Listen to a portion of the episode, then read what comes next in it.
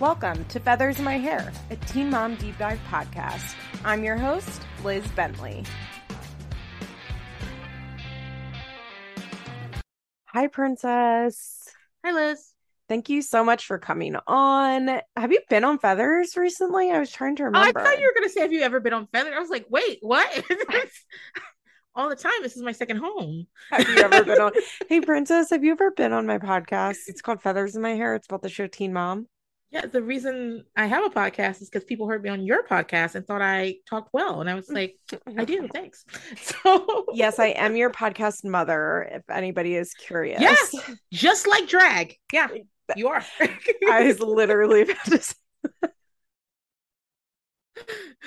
it's fine. It's oh true. oh God, oh God. But yeah, so I think it's been a while since you've been on Feathers, but I was reading the episode. Well, first of all, I'm like kind of recording this. I'm not kind of, I am recording this in advance.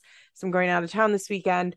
And so I was like actually thinking ahead of like when I would record. And I was like, I'm really proud of you because you asked me last week. yeah. And normally, when you go, you're going to the shore. No, I'm going to Chicago for a family reunion. So Okay. it's a whole thing. It, But it's a whole normally, when you have to like go, when you're going to visit, you know, your nieces or you're going down shore, you often I see you like tweeting like, I had to figure out, Yeah. uh-huh. because you're like packing and also doing other stuff, and then about to leave, and you're like, I guess I have to record this podcast. Exactly. I recorded Liz Explains last night and then Feathers My Hair tonight, and I have class tomorrow night. So I'm actually like very well scheduled for this. Nice. Um, and that meant I could have a guest on because I'm not great about getting guests on Feathers because then I have to plan recording in advance, and I just don't love to do that. Yeah. And I read the episode description and I thought I would like Princess to join me on this Kail getting a PFA journey. And I texted the Princess and I said, These are the episodes. Uh, Kail gets a PFA out on Jo. And Princess responded, That could be any episode. And I said, Yeah, that's you're not wrong. well, you said they had a fight at the courthouse. I was like, they're always at the courthouse and they're always fighting. That's that's what they do. I'm sure there are people that work at the courthouse that look out the window and go, Are those motherfuckers out there fighting again? Truly. So we did episodes one and two of season four. This is like truly, truly, truly peak Teen Mom 2. Yeah. This is when this is the last season before the year long break that they take. Mm. Um, this is everything is happening. Everything is happening. They went right into filming this from season three, um, which is interesting because I they didn't always do that. Like this is like a real Jersey Shore thing, you know, where like Mm. the show gets really popular and so they're like or like Real Housewives of New Jersey I type of just gonna say situation. that. Because if you watch the reunion for season three, which I Mhm. watched moments of, they're talking about things that are playing out on episode uh one and two of season Yeah. four, which is Mhm. Like I kind of forgot that that that happened. and they did that for about for they did this back to back back seasons for I think three seasons because Teresa was going to jail. Um, Oh, I was First- talking about with Teen Mom. This is actually happened with Teen Mom, but yes, famously that happened with the reunion. Yeah. But this was Teen Mom and the Teen Mom season three reunion. They're talking about what happens in season four because they're Oh. talking about Leah's miscarriage. They're talking about Chelsea sleeping with Adam, like unprotected. They're talking about all of that. So that also a thing that happened all the fucking time. We, True, we talk true. about any season, True, true. but like they must have filmed like at the the reunion like at the beginning of season four but yes this Yeah. happened on new jersey famously um they were filming season three and four right back to back yep. and jacqueline refused to show up for the season three reunion uh, which she could do because she knew they couldn't cut her out of season four. Uh, Teresa was bringing up season four stuff at the season three reunion, which Bravo was mad about because, like, we Yeah. had not seen it yet and it was a mess and they usually don't do it for exactly that reason because the cast has too much power right Mhm. like the cast has too much power if they're filming the reunion when they already know they have spots for the next season and they're at the center of the storyline Right. And I think a lot of people, the way, well, maybe not Teen Mom specifically, but the way reunions usually work is that people are auditioning for their next season. for sure for sure a good reunion can save you absolutely absolutely okay um let's start with chelsea since we're there and she has the least going on um so chelsea is still blonde because this is filming right after last season She looks like a poodle. shit. It's With- really when tough. it's curly. It's like it, and it doesn't because that hairstyle looks like Dolly Parton, like doing something, and then she's wearing sweats. It's and then she's got like a face full of like self tanner and makeup. I mean, I'm, I'm sure it's not self tanner. I'm sure it's real tan, uh, real tanning booth or whatever you guys call it. But her head looks like it belongs on somebody else's body because the body is dressed to sit down on the couch and the head is dressed to like I know. do some shit. It's never made any sense. Or like how when she will clearly have on, and she still does this, like a full face of makeup and she has not brushed her hair in three weeks. I'm like, Yeah. what are you doing? I always just want to run a brush through Chelsea's hair. Like that's all I ever want to do.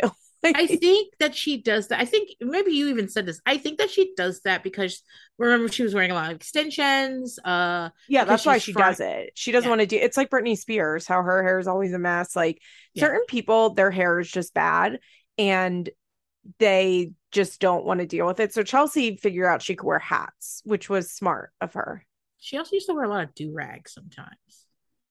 Would wear like bandanas and no, like she I- used to wear bandanas. I don't remember Chelsea wearing a bandana. I re- well, I also remember I did uh I recently did Teen Mom season yeah, I mean, Mom 2 season 1 on I my believe Patreon. I believe you that she was wearing a bandana. I just don't have any memory of that. I think my memory blocked it out to protect me. doing whatever she wanted to. Like I and and I wonder, do you think she watches this and is like, "Oh my fucking god"? Or- Yes, a hundred percent. Yes, okay. yes, yes. She recognizes that this is Oh, yes. Chelsea is, first of all, she probably goes, I'm so fat. Because she you know how she talks, you know, she talks about herself like that. Like, Yeah. You know, and she'll be like, Oh my God, I can't believe I was wearing that. Ah. Like, I Yeah. I guarantee you, she's like, oh, I'm so embarrassed by this. For Sure. sure. sure. Like Jenelle rewatching this, or like Kail or Leah and their looks, like Leah might laugh a little bit at that hair and the braces, but I think the rest of them are just like, yeah, it was cute. But Chelsea, I'm sure, is like, oh God. Well, I don't think I don't think Leah. I mean, I I know Leah's looking a lot better now, but Leah in these uh like bedazzled headbands with weird with weird bangs and like all the blush in the entire world on her face.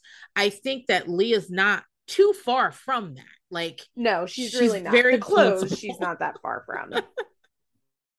well, except now, now she has this new boyfriend and she's trying to be an Instagram influencer. So she's wearing cuter clothes. she's but- the most easily influenced person on earth. Why is she trying to influence other people? she believes everything. We could fly to West Virginia right now and convince her to give her, us power of attorney. We Yeah, could absolutely do it in two days. Probably, probably. All right. So Chelsea's friend Laura comes over and Chelsea lets us know that her IUD came out while she was peeing. It fell out. Um okay. Sure. Does Uh, that happen? I, I don't- I've never had apparently apparently because I I was talking to uh, my friend Stas today and she said that that happens more than you would think apparently. Oh, wow. Like I know they can get dislodged, but I didn't realize they could like fully come out of your body. Um Okay. so that's a lot. Uh but she then like right after this, Adam comes over and they had sex. And here's the thing. Watching this, I think Chelsea was trying to get pregnant. And I think Thank she you. was soft launching a pregnancy with Adam because in these two episodes, everyone she comes into contact with, she's like, My IUD fell out. I had unprotected sex with Adam. Like she's telling everybody. She's and I'm like. I'm like, why is she telling everyone? And I realize it's because I think she wants genuinely wants to be pregnant. And so she's kind of like bracing everybody. Like she's telling them now it's a possibility. So in three weeks, when she misses her period, they won't be so shocked. Like I genuinely think she's soft launching a pregnancy with Adam now. Yeah. The whole time I was watching it, I was thinking about how um you didn't say for sure, but yours you've always said that your theory is that Chelsea got pregnant Yes. on purpose. On purpose. Well, Or I don't know like how like if she was like, I'm going to have a baby with Adam. You know, right, like she I'm wasn't so counting ovulation days, but Yeah. I think that she was but she like- wanted you know she wanted to have a baby with adam like Right. that and she did nothing to stop having a baby with adam so and I, she she's smiling the entire time these two episodes when she's talking about this and she's like yeah guess She's what? like, don't. Ju-. Her friend is like, what the fuck, Chelsea? She's like, don't judge me. You're judging me. And her friend is like, yeah, bitch. Like, Yeah, and somebody I don't know which friend it is, but she's in a car at one point, and she she tells this friend. This friend looks over at her and says, "Girl," like in her a way. friends are really funny at this point. They are like fully fed the fuck up and they don't Yeah. care anymore. There is a weird exchange because Chelsea to this friend Laura that's over the house, she goes, Don't tell my dad.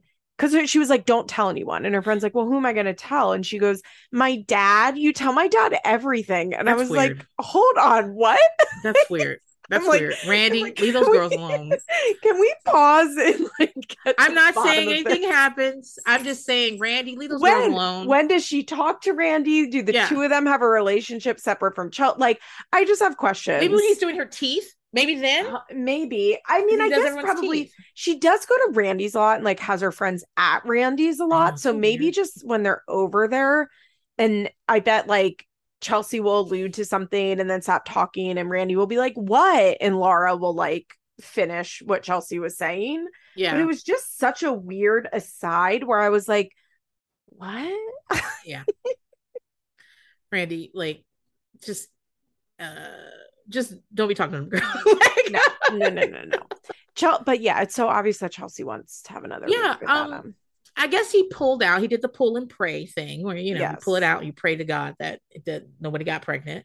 And she, while she's talking about it, though, she is still in her little girl mode, and that's because she Mhm. doesn't want anybody to be mad at her. So she's talking with her Mhm. baby voice, and they're Mhm. like, "That doesn't work." She's like, "I know, it's like, I Mhm. know." Like I'm like, "Girl, you're talking about." How this man's penis fell on you and might have created a child, and you're over here talking like you're four. Like, use your big girl voice and here's you know, how I know. Here's how I know that she wanted to get pregnant.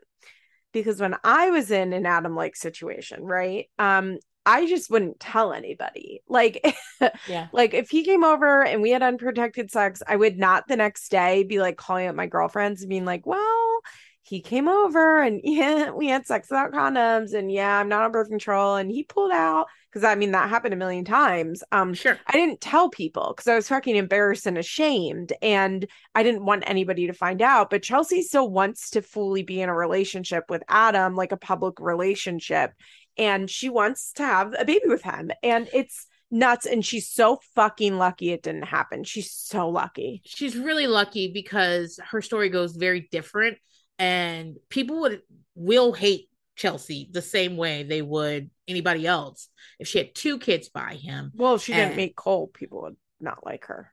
That's true. Um Like I think I think Chelsea was kind of at that point where people like liked her, but she was getting annoying. And here's the thing: so Aubrey's like two and a half, three here. She meets Cole when she Aubrey's around four.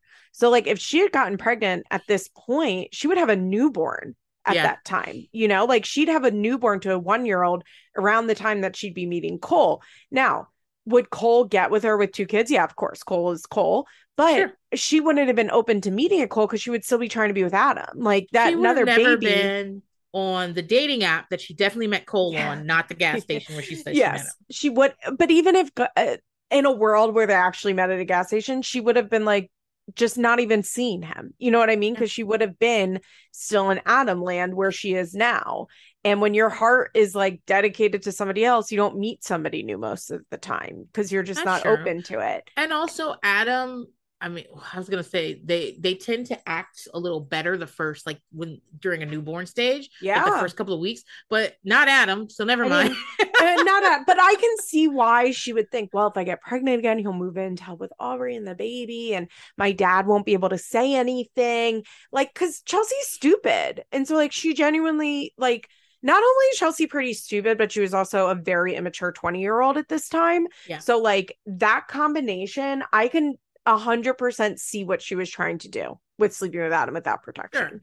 Uh, the thing about Chelsea, when I like, because I've re- been watching these episodes, the thing about Chelsea is that not only does she want to be with Adam, she wants to be with Adam. And she also wants to bring Adam to like the family barbecue. She wants she, to be married to Adam. Right. She wants Adam to be incorporated. She spent a lot of time with her friends and family. She's with her family a lot. Yeah. She wants Adam to be able to show up with her and for them not to say anything and for them not to look at him. Yeah, like, she she wants Adam to be her life partner and everybody to like accept him as her life partner and, and nobody, like fully integrate. Nobody's going to. Nobody's going to. I was looking at Adam in this up in these episodes. Well, in I think he's really in, only in one episode.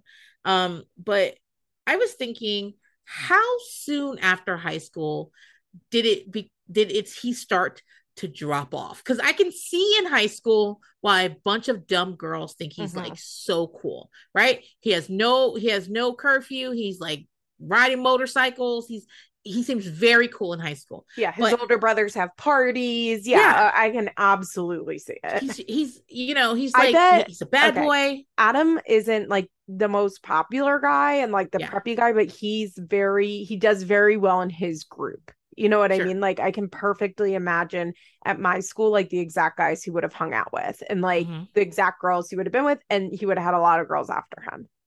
Yeah. But he's also the type of guy that has like a little countdown over his head yeah, as he graduates date, high school. Yeah, that's oh, like, bruh, sure. like you're. I we, think, we only have a little bit more time with you. I think it's around the time that he's like breaking up with Taylor because he still gets very pretty Taylor, right? Mm-hmm. Very young Taylor.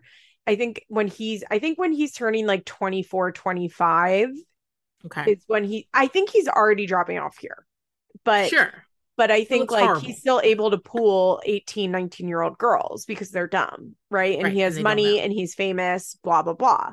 And which is oh, I wish we could break the fourth wall here because I really want to know what it was like for Adam to be famous in that small town. Like, yeah, being who he is, uh, I would really like to know that. I mean, yeah. but I don't want to actually hear it now because I don't want to hear anything from Adam ever again in my entire life, but just in general. Um, but yeah, I like think he's he already fallen... starting to look like yeah, uh, uh, like a over the hill man. Like yeah. Also, I think it's around the time that he's like leaving Taylor is when his partying is going to full blown drug addiction. Sure um and alcoholism you know what i mean like he's transitioning from like the desirable bad boy to the fucking loser very uh-huh. quickly yeah and it, this stuff happens pretty quickly because when you live at home with your mom and all you have to do is like dry places to hang out with your friends and go to concerts and you know parties and shit that's cool but once you're like in your mid 20s and like apparently everyone in chelsea's circle have a baby it, by the time is, they're 22 it is insane the amount of young parents that she has in her life every episode she has some 20 year old with a baby over at her house yeah and that's why like when you go back to her 16 and pregnant like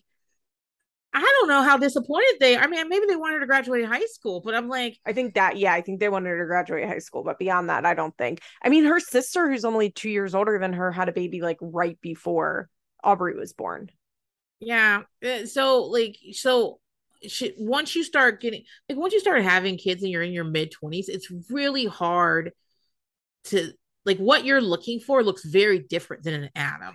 Yeah, and Adam at that point also can't really get the much younger girls unless they're very messed up because he's deep in his addiction. So he does, you know what I mean? Like he he doesn't have a lot of options. Um, we see Adam in this episode. He's out with his boys and he's telling them. By the way, when they're talking about Chelsea having sex with Adam without protection, I guarantee you, Adam never wore a condom once with Chelsea. Right.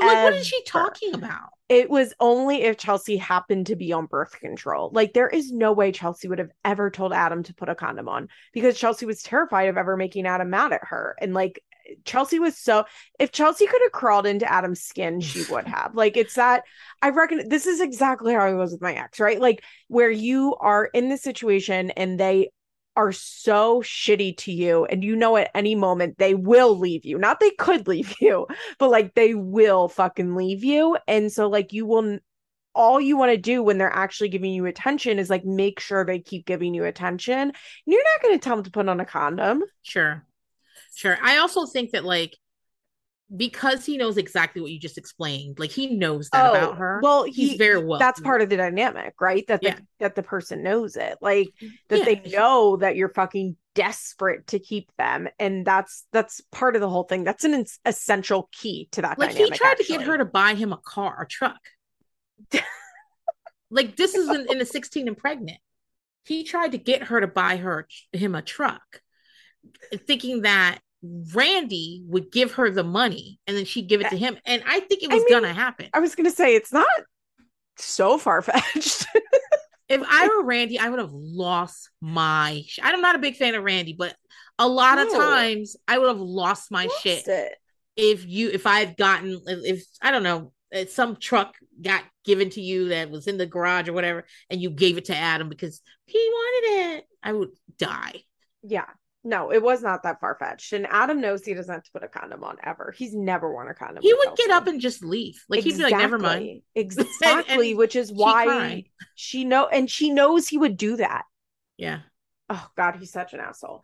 Um, so Chelsea start is going to start um beauty school. So Aubrey's gonna have to go to daycare. Chelsea's feeling un- understandably upset, right? Because she's realizing like this is kind of the end of well, it's funny because her life actually does end up being like this, but her this is the end of her being a stay-at-home mom, right? Like this is the end of her just being like home with Aubrey all day, not having anything to do. And I get why it's sad. Um, but at the same time, it's funny to watch that and be like, that's actually what ended up happening because you didn't end up having to work.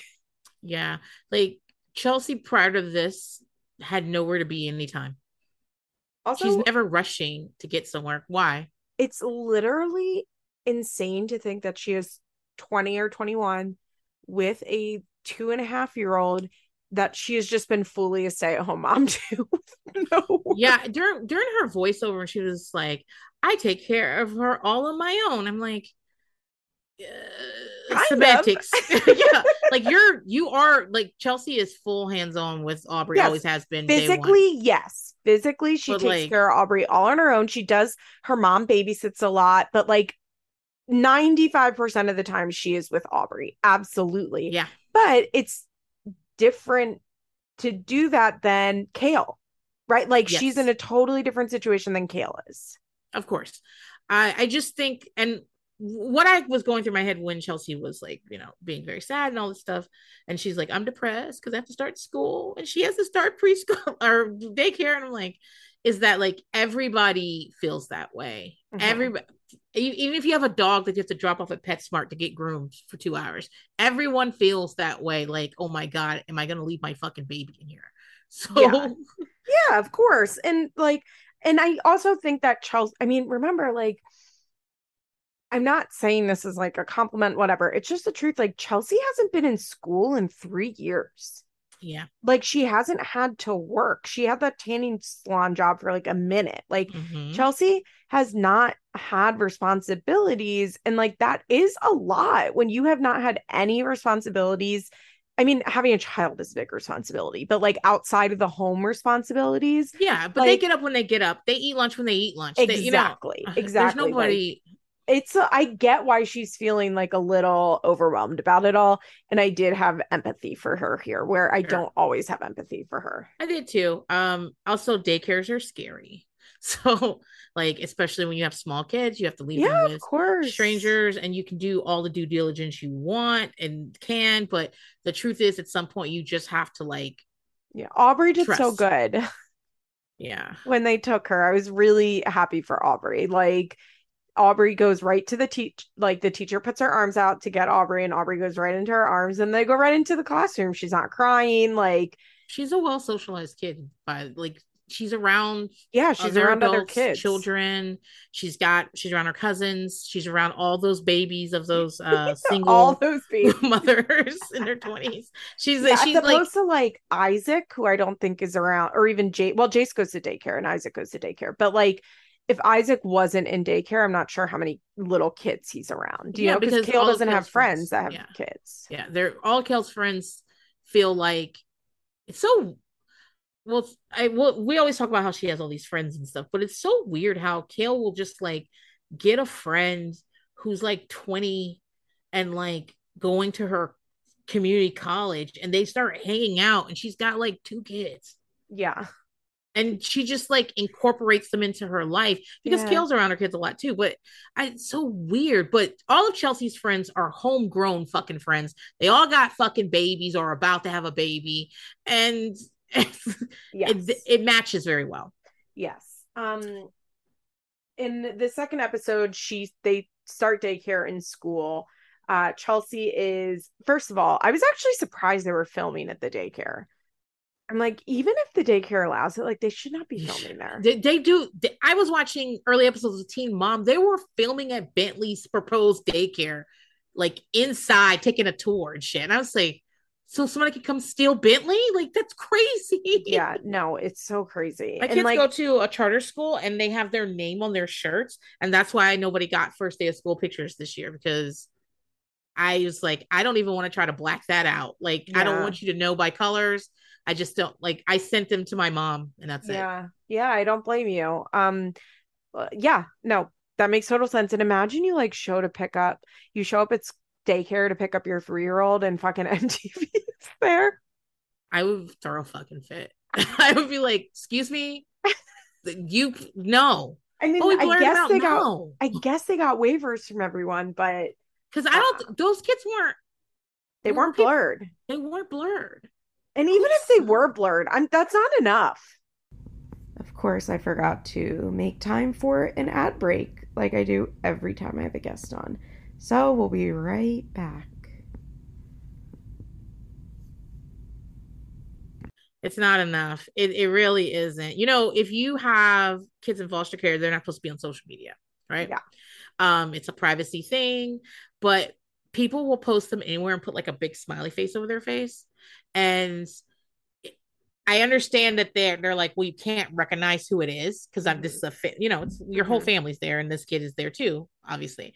But just their body being there, just like details of them being on the internet is like a bad idea. And so even though I'm nobody and nobody gives a fuck about my kids, if I showed up at my daycare to pick up my kid and they were like, Can you sign this because we're filming for MTV? I'd be Mhm. like, No, I cannot.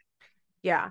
It's like um Christina's daughter on OG, how the dad got the restraining order so that uh the daughter couldn't be there when MTV was filming Yeah, 'cause because they for were blurring her. yeah, they were blurring her, like filming around her, and he didn't like that. And he was right. Like she shouldn't be there at all. Like it's not blurring is not enough. Well, he's like the I I I think his like perspective is this is that not only do I not want her publicly out there, I don't want her around the process of filming. Yeah, like she's exactly. still there doing Yeah. the filming and listening and and like having people direct her. I don't Yeah, want and that. working. She's working. She's working Yeah. and Yeah. she's not getting paid, right? Yeah. So exactly.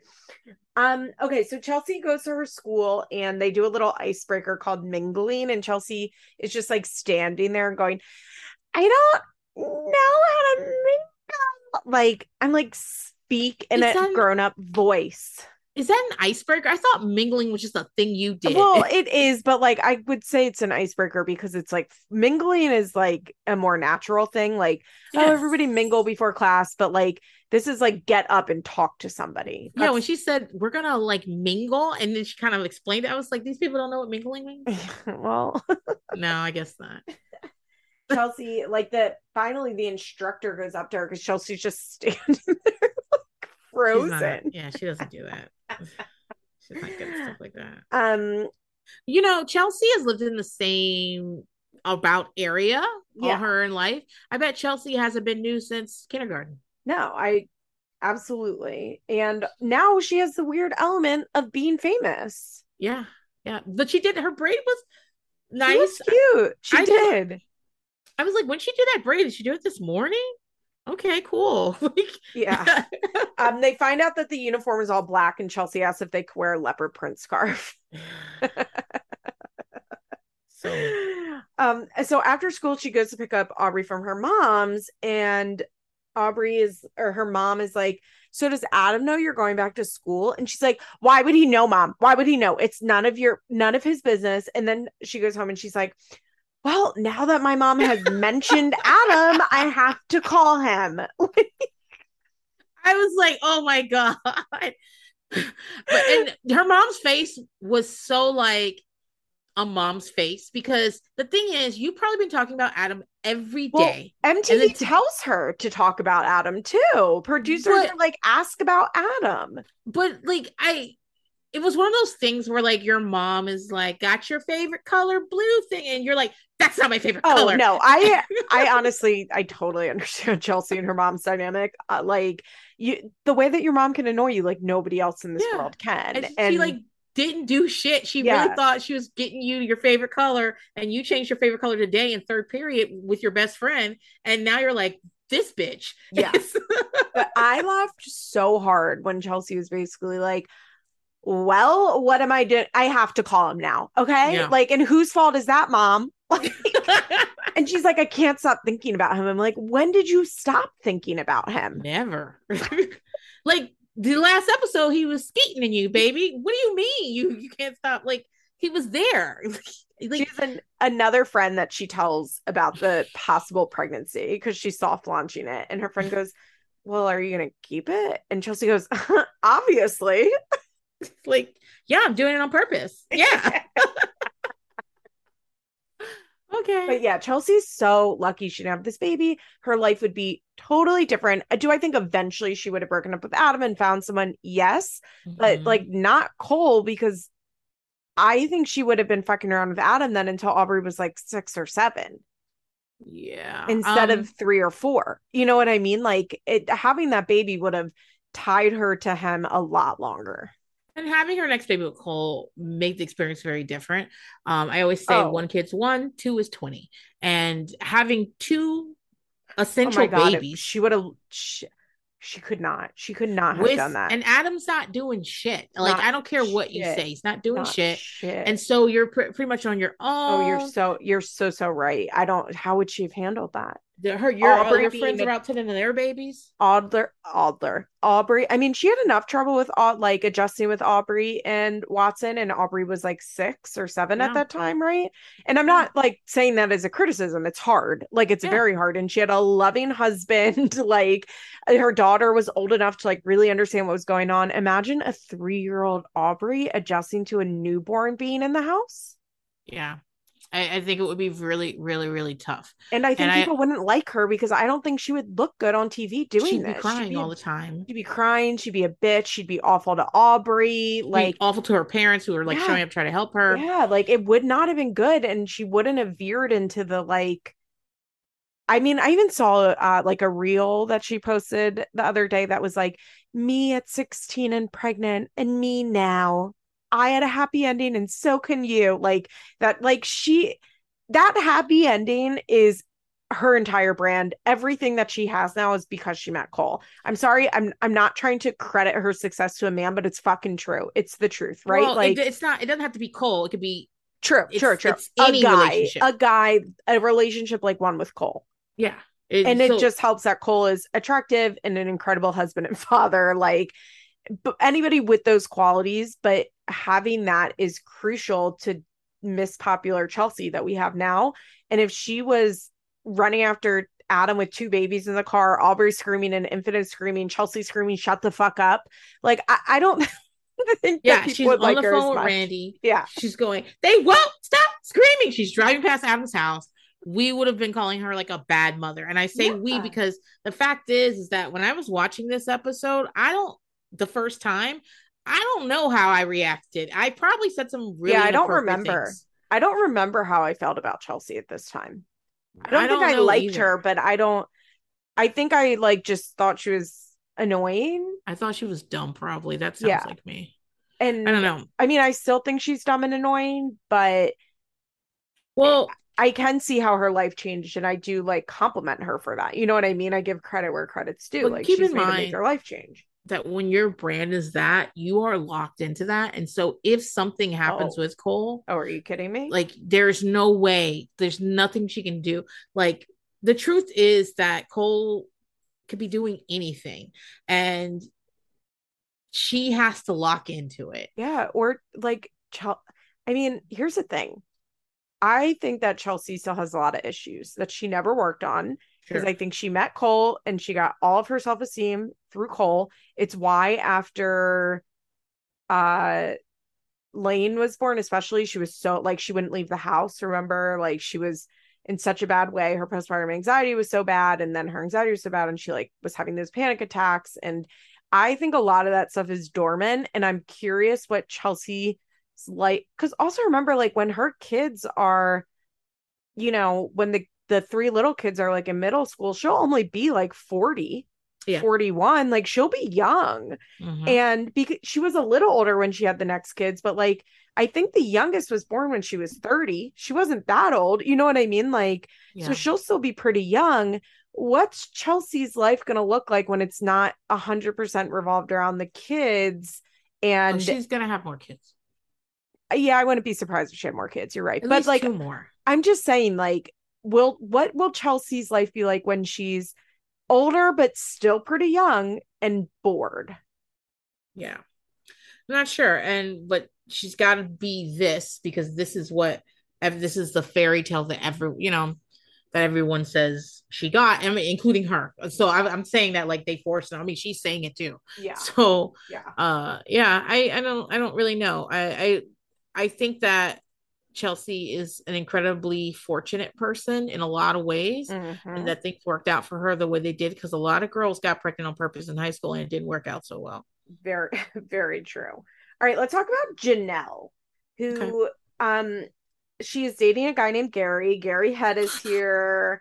Gary Head is in the middle. Did your body react when he come? My body reacted as soon as It's a jump face, scare. Oh my god, that little that little face and those big ears. little turtle. I I can't take. It. I was like That Gary. little head. His head is so little. It's funny that his last name is Head because his head is very little.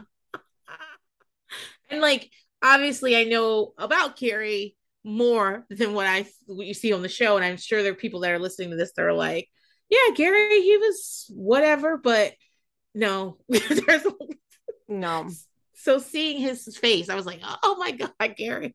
Yeah. Um, she's in school to be a medical assistant. She's living with her friend Allison and Barb. She tells us at least four times that Barb loves Gary.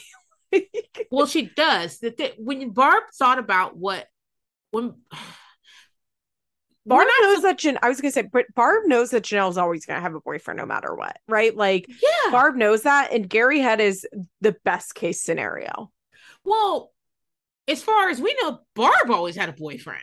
Yeah, that's true. Like she might actually, she she might actually be like, yeah, it's good for you to have a boyfriend, so you won't have to be alone. The old the do- old Doctor Drew. It's good that Jenelle has someone to control her. yeah. So you know, like, someone can control you. a So- lot of people can't. do think yeah i mean okay and i don't necessarily blame barb for thinking that way i can see how you could think that way about your out of control child Well, she's transferring the. She's like, oh, he can take care of that. exactly exactly exactly i don't have to do it he can do But- it he, he has a stable job he's is nice he has He's in the military. There are yeah. certain set of people that are like, that is like, that's a really stable Well, job. That I mean, that's a really stable job. it's i mean especially like i mean without mtv money like barb is lower middle class like a Yeah. military guy would be ideal Best for her case kids. scenario. Um, he he actually dresses like he's not homeless. Let's talk about that. Like Kieffer was actually homeless. Kieffer's homeless josh was nice but weird right like weird. and Andrew she- was an absolute addict. Like I've never seen Andrew on TV where he did not look zooted out of his fucking mind. exactly gary's so normal he's so normal he comes Says, from a normal thank you." family Yes, ma'am. No, ma'am. Yes, he comes from a And- normal family. You're right. He dresses very normally. He presents very normally. Like I white. bet. I know that that like Yeah, of but- course, of course. and I'm not matters. saying that Barb's some like got a hood in her closet or whatever. I'm not saying that, but I am saying that when she pictured what would be best for Jenelle, it was never Kieffer. It's No. somebody that looks like Gary. And it, Yes. so she's like, oh, wow, okay, she's doing better. Yes, yes, uh, absolutely. Uh, Jenelle really likes him, uh, but we find out. So we find out that Kieffer is out of jail in this episode, and we find out from Tori, and this is going to come into play because when we get to the second episode, um, so Tori's like, "Did you hear Kieffer's out of jail?" And she Jenelle's like, "No," and she's like, "Well, he is, he is." And I'm like, okay. And then a little later in the episode, uh, Jenelle's in the front in the car with her friend, and Gary call, Gary's like, I need to talk to you right away. And so she calls and he's like, Kieffer texted me. and uh, Jenelle's like, What? Like, how did he get your number? And he's like, I don't know. They went back and forth a little bit. And or Gary was like, How'd you get my number? And Kieffer wouldn't tell. And Jenelle's like, Well, you know, I want to be with you. And here's how I knew that Jenelle was already like really thinking that she wanted to talk to Kieffer because she hung up the phone and turned to her friend and was like, eh. if that had been me, I would have hung up the phone and been like, what the fuck? What? What? I would have asked what number Gary? came from so I could block it. Yeah. well, she did say like you should change your number. I'm so glad yeah. he has didn't get mine. But something about her hanging up the phone and not immediately turning to her friend, like extremely animated, like hyped up, like she was so calm about well, it in a way that I found very weird. I took that to believe that this is a re enactment. Like she already knew oh. that. And like they were like, yeah, that's probably more true. Because how do you not turn to your friend and be like, yo, what the fuck? She was just too calm also on the phone. She's like, yeah. What? He got your number? Okay, like, you're hundred percent right. That's exactly what happened. I know she has a flat affect regardless, but it's just like even when Tori was telling hyped. her he got out. Yeah, yeah. But I I do think Tori is the one that told her that I do out. too, but I don't think she told her there because she's just like, yeah. What? He's out? Yeah. Like I and and then when he's like how when Gary asks Kieffer how he got his number, he's like, yo man, I just got or I was in jail. I just got out. I got out at one. My people's picked me up. I'm like, this was your priority? I the exchange was so funny. He's like just giving Gary his like the rundown. He's like, well, then I'm going to I'm going to my friend Shannon's house. And yeah. they, you know, she's cooking. So this is not your friend Kieffer. This you're actually asking for this man's, man's girlfriend's girlfriend. number. So a man you, never met. Fuck. Never yeah, ever met, never him. met him. You guys were the Romeo and Juliet of your time, and you're like, yo, give me your number. No bullshit. Just give it to me. Like Kieffer. and the person that gave him Gary's number, why didn't they give him Jenelle's number? So here's my theory. Because in the next episode, Tori decides to tell Jenelle that the night before Jenelle and Gary, or even this same night, the timeline's a little confusing. So I guess at one o'clock in the morning, Gary and Jenelle decided there would be a couple, but at 9 p.m. prior, uh, Tori and Gary fucked. And that was four months before. And, and they met the exact Tori, same time. Is that right? I believe I think they met him together. Yeah, yes. I think they okay. all met together, like at a party or whatever. So he fucked Tori, uh-huh. and then then when he was done with that, he wandered around the party, met Jenelle, well, and was like, "You want to be a girlfriend?" So I think they had already known each other because he was okay. like, "I thought we were just friends." Like I think this was like a maybe a second or third time they were hanging out type of okay. situation. Okay. Here's what I think happened. I think Tori wants to be with Gary Head. Tori wants to be with Gary. So what's she doing?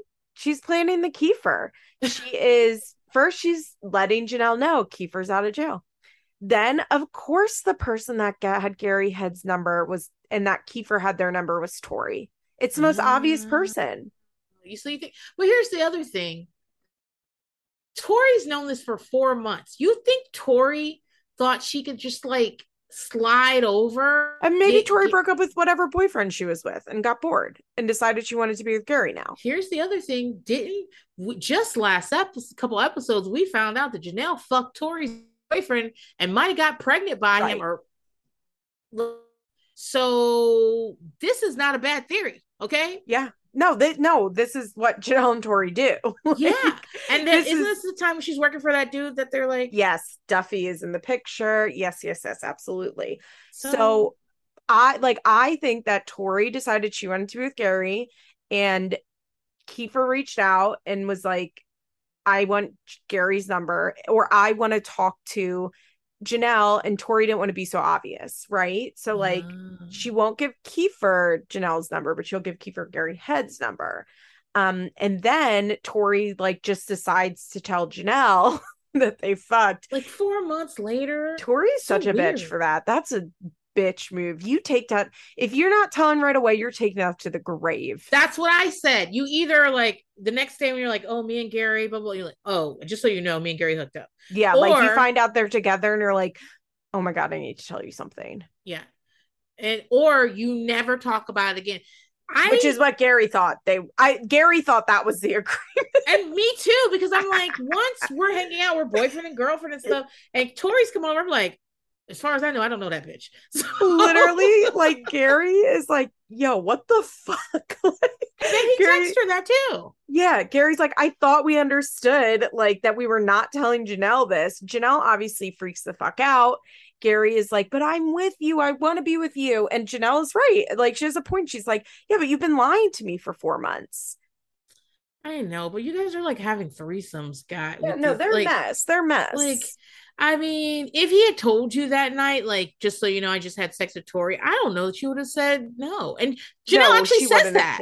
Yes, Jenelle well, and actually- that's why I'm saying, like, I get what Jenelle is saying here because she probably would have been fine if she Yeah. knew that in the moment. But like getting blindsided four months later, I she feels stupid. I think so too. I, I, I mean, that's how I feel because we've been hanging out with Tori and y'all been giving each other meaningful looks behind my fucking back, and that's betrayal. So Well, because you know she can't trust Tori. She's never been able to trust Tori. Her and. Tori don't trust each other. This is what to They're this day, to this day, their friendship is like this. Um, and she knows that she can't leave Tori around her boyfriends, and uh Tori can't leave Jenelle around her boyfriends. like they're Yeah. both like this. And so yeah, I think that Tori was the one that was like percolating behind the scenes. And then when Kieffer didn't do it, she was like, All right, fuck it. Now let me yeah, let me drop this bomb because the Kieffer didn't, thing didn't work. yeah. I was trying to do this without outing myself as effing fuck Gary. I mean, well, listen. A couple weeks later, she was gonna have to out herself anyway because she planned on fucking Gary. yeah, but she would have dealt with that when she got there. Well, well, we're not saying Tori thinks ahead. True, true. so Jenelle's obviously very upset. Um, Gary is coming over to talk, and Jenelle is hysterically crying as Janelle does. Um, and she like doesn't want to talk to him. She's basically saying the same stuff. And they start to fight, and Gary, she's like, "Get out, get out!" And she has his stuff, and she's like throwing it around. They're standing by the door, and he like tries to open the door. She like slams it. She pushes him, and she's like, "I'm gonna punch you in the fucking face!" And is like flipping, like throwing his shit at him. Did they cut something out? Do you think they cut something out? Probably.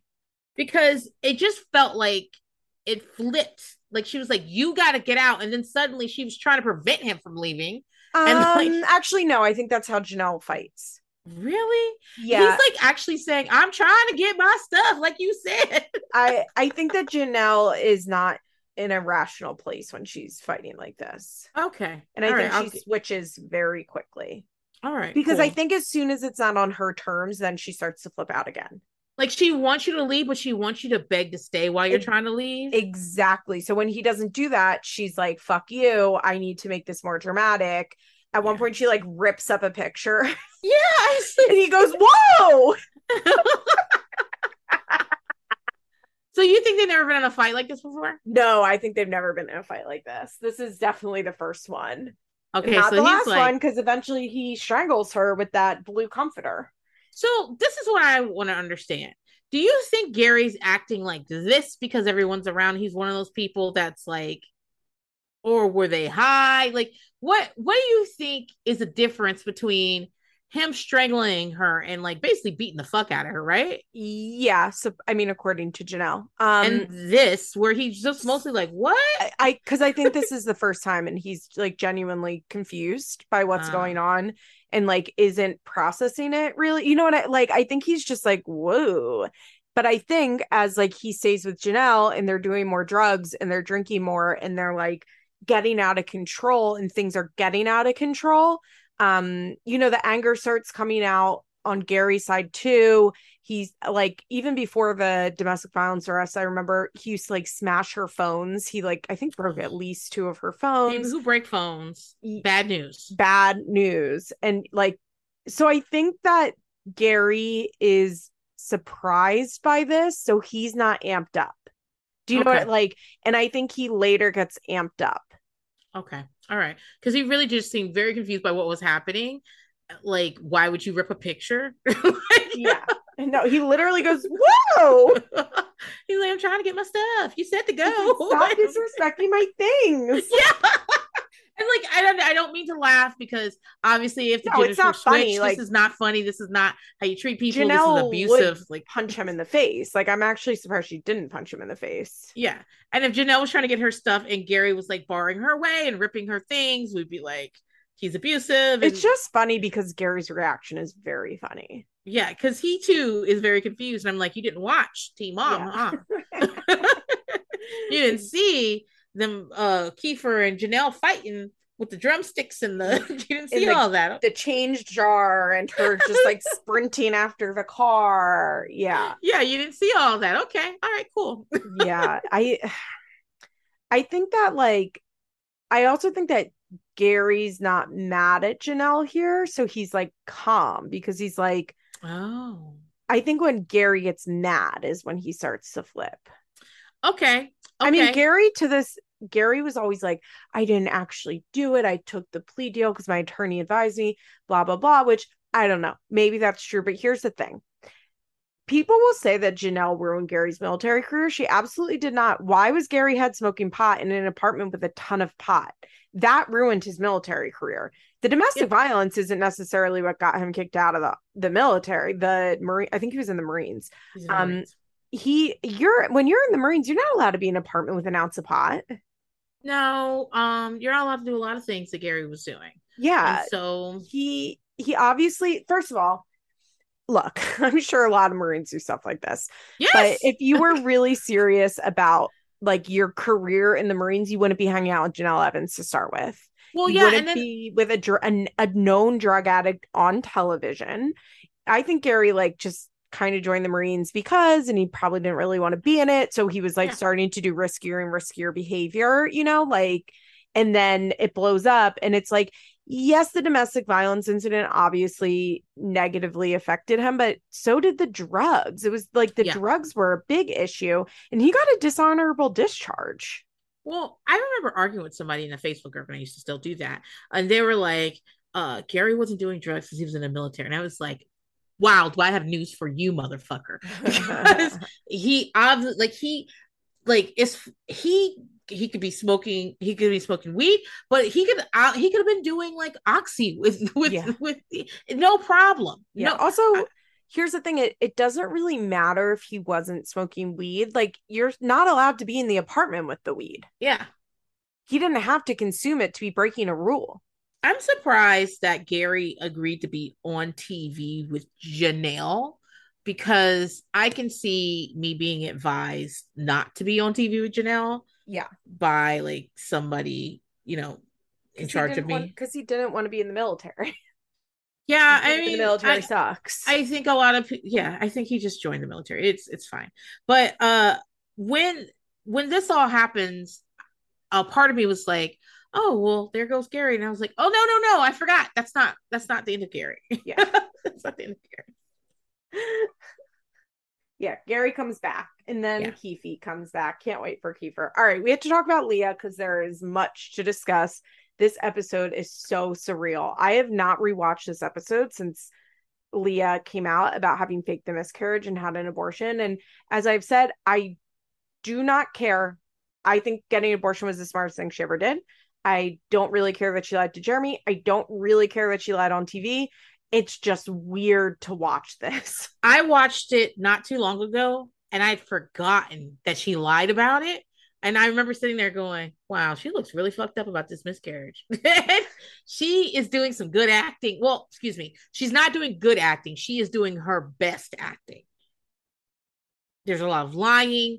There's a lot of like when they're laying when they're laying in that bed, they're doing a recreation, but Jeremy thinks they're doing a recreation because that's what MTV wants. And she's doing a recreation because she this didn't happen. Yes. Yes. Um like Jeremy comes home, she's in the bed like crying. She's snuggling with her girls. I'm wondering if Kayla knew. I feel like Kayla must have known. Somebody went with her. Her mom. Cuz Dawn and her mom and her manager are the ones who talked her into doing it. Well, I would have tried to talk her into doing it too. The truth is, is that how long has she known Jeremy at this point? Less than 6 months. less than six months. This is exactly what you did with Corey, and that didn't work out. And the whole time you were doing that, you would like gaslight all of us around and be like, no, this is true love, blah, blah, blah. Here's where Leah fucked up was telling Jeremy and putting it on camera. She could, yeah, so she, she had to do all of this. If she never told MTV that she was pregnant, she wouldn't have to do all this. True. That's absolutely true. They had to do something. She had to do something. MTV was told that she was pregnant. She they filmed all about it. Pregnancy test on camera. Yeah, that's true too. And I also think that I mean, here I am just getting on podcasts all the time, telling people to fucking lie and keep lying. This is a lie that once you tell, you have to keep telling it. Like, why? I yeah, I don't understand why she. you know, I would never because take it to the grave. I mean, she did t- tell Jeremy a while ago, but like, fine, tell Jeremy. Uh, why though? Why? I, I mean, I difference? agree. What is the difference? Well, and the truth is, you've been with Jeremy at, at that time. You know that, like, if you had that bait, I think Leah thinks abortion's wrong. Okay, that's what I think's going on. And I had a similar with a friend that did the same thing, and and I would have lied about it, and she just she'd been cheating, and she decided to like tell the truth.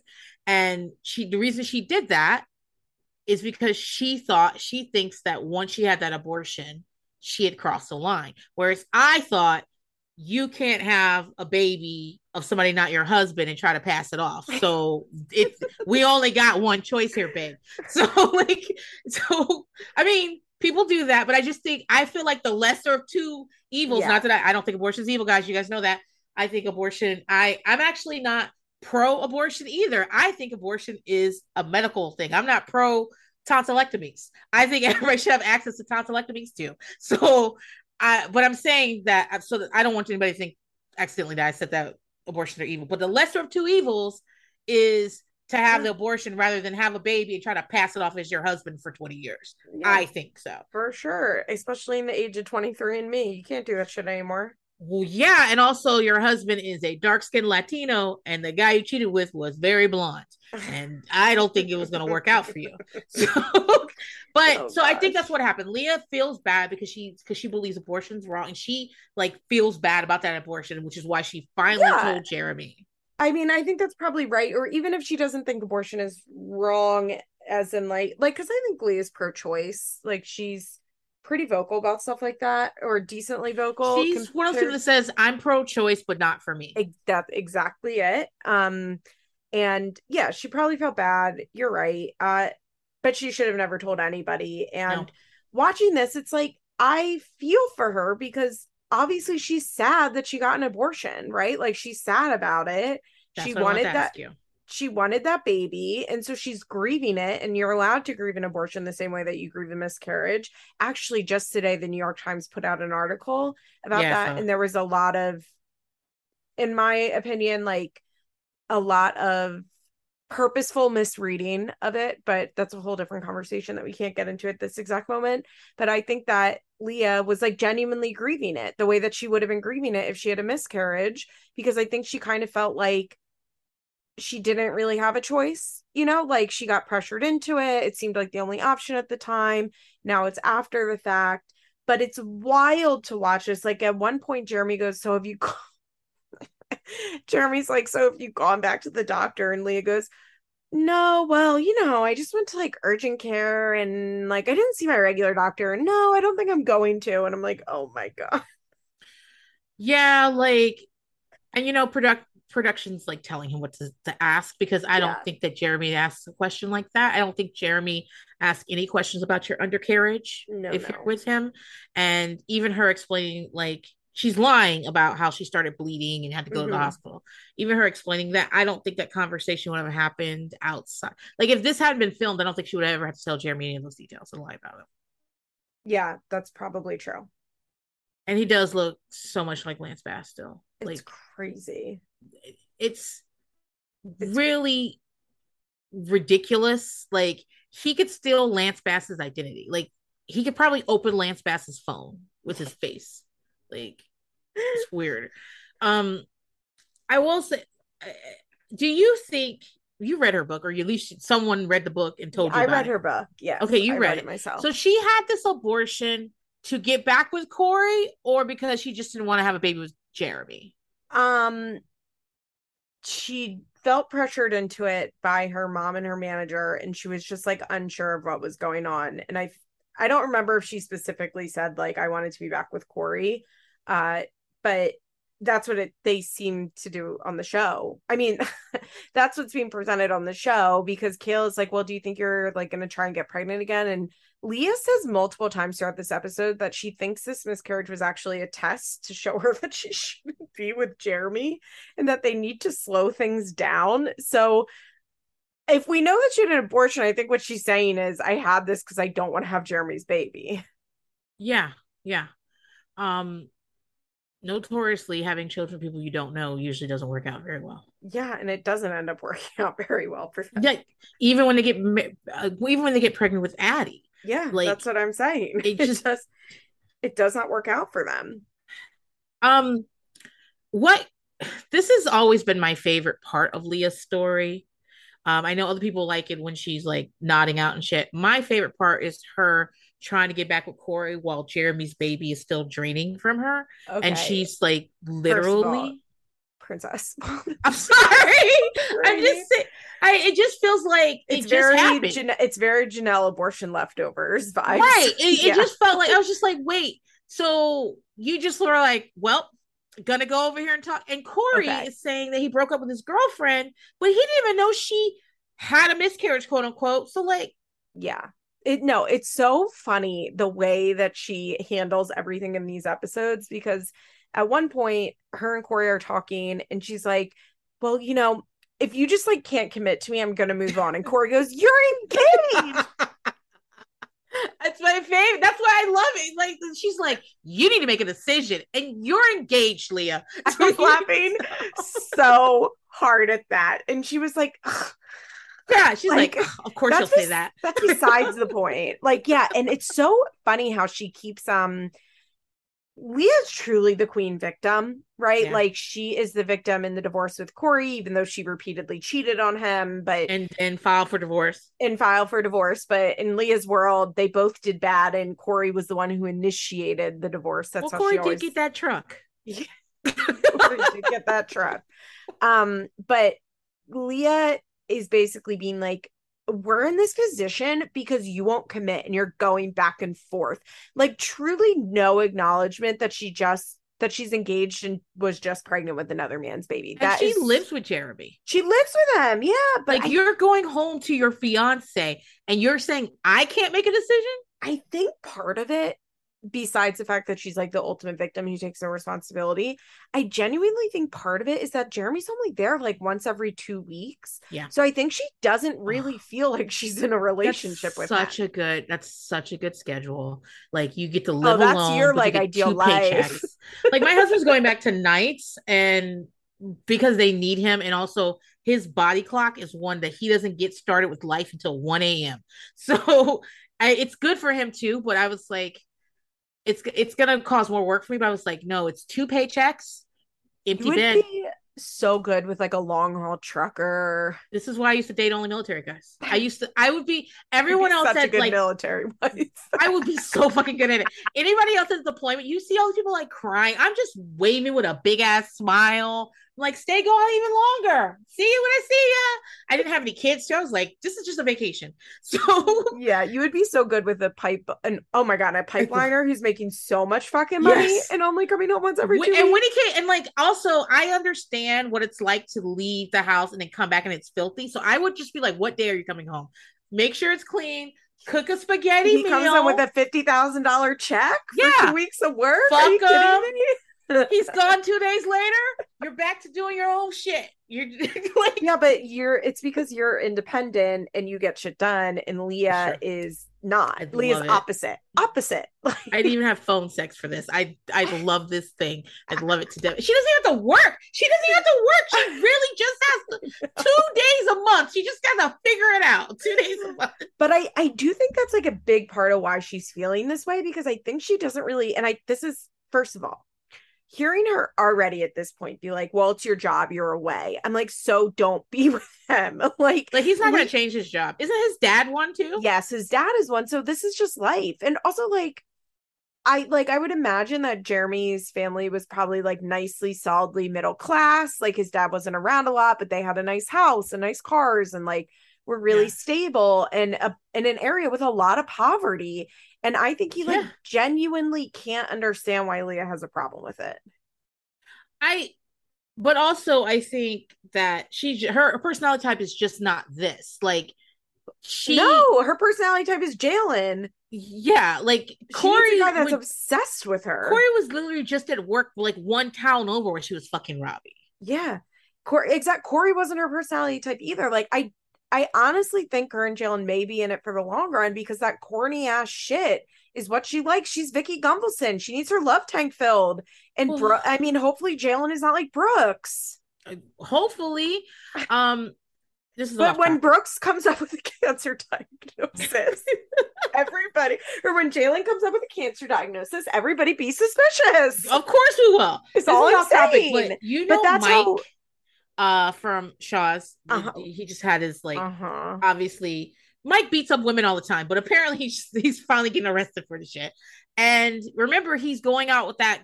He's he's engaged to that woman who has those kids, mm-hmm. and how she just showed up and he they were supposed to be in the life and stuff. And I was showing a very offline friend about it who watched Shahs.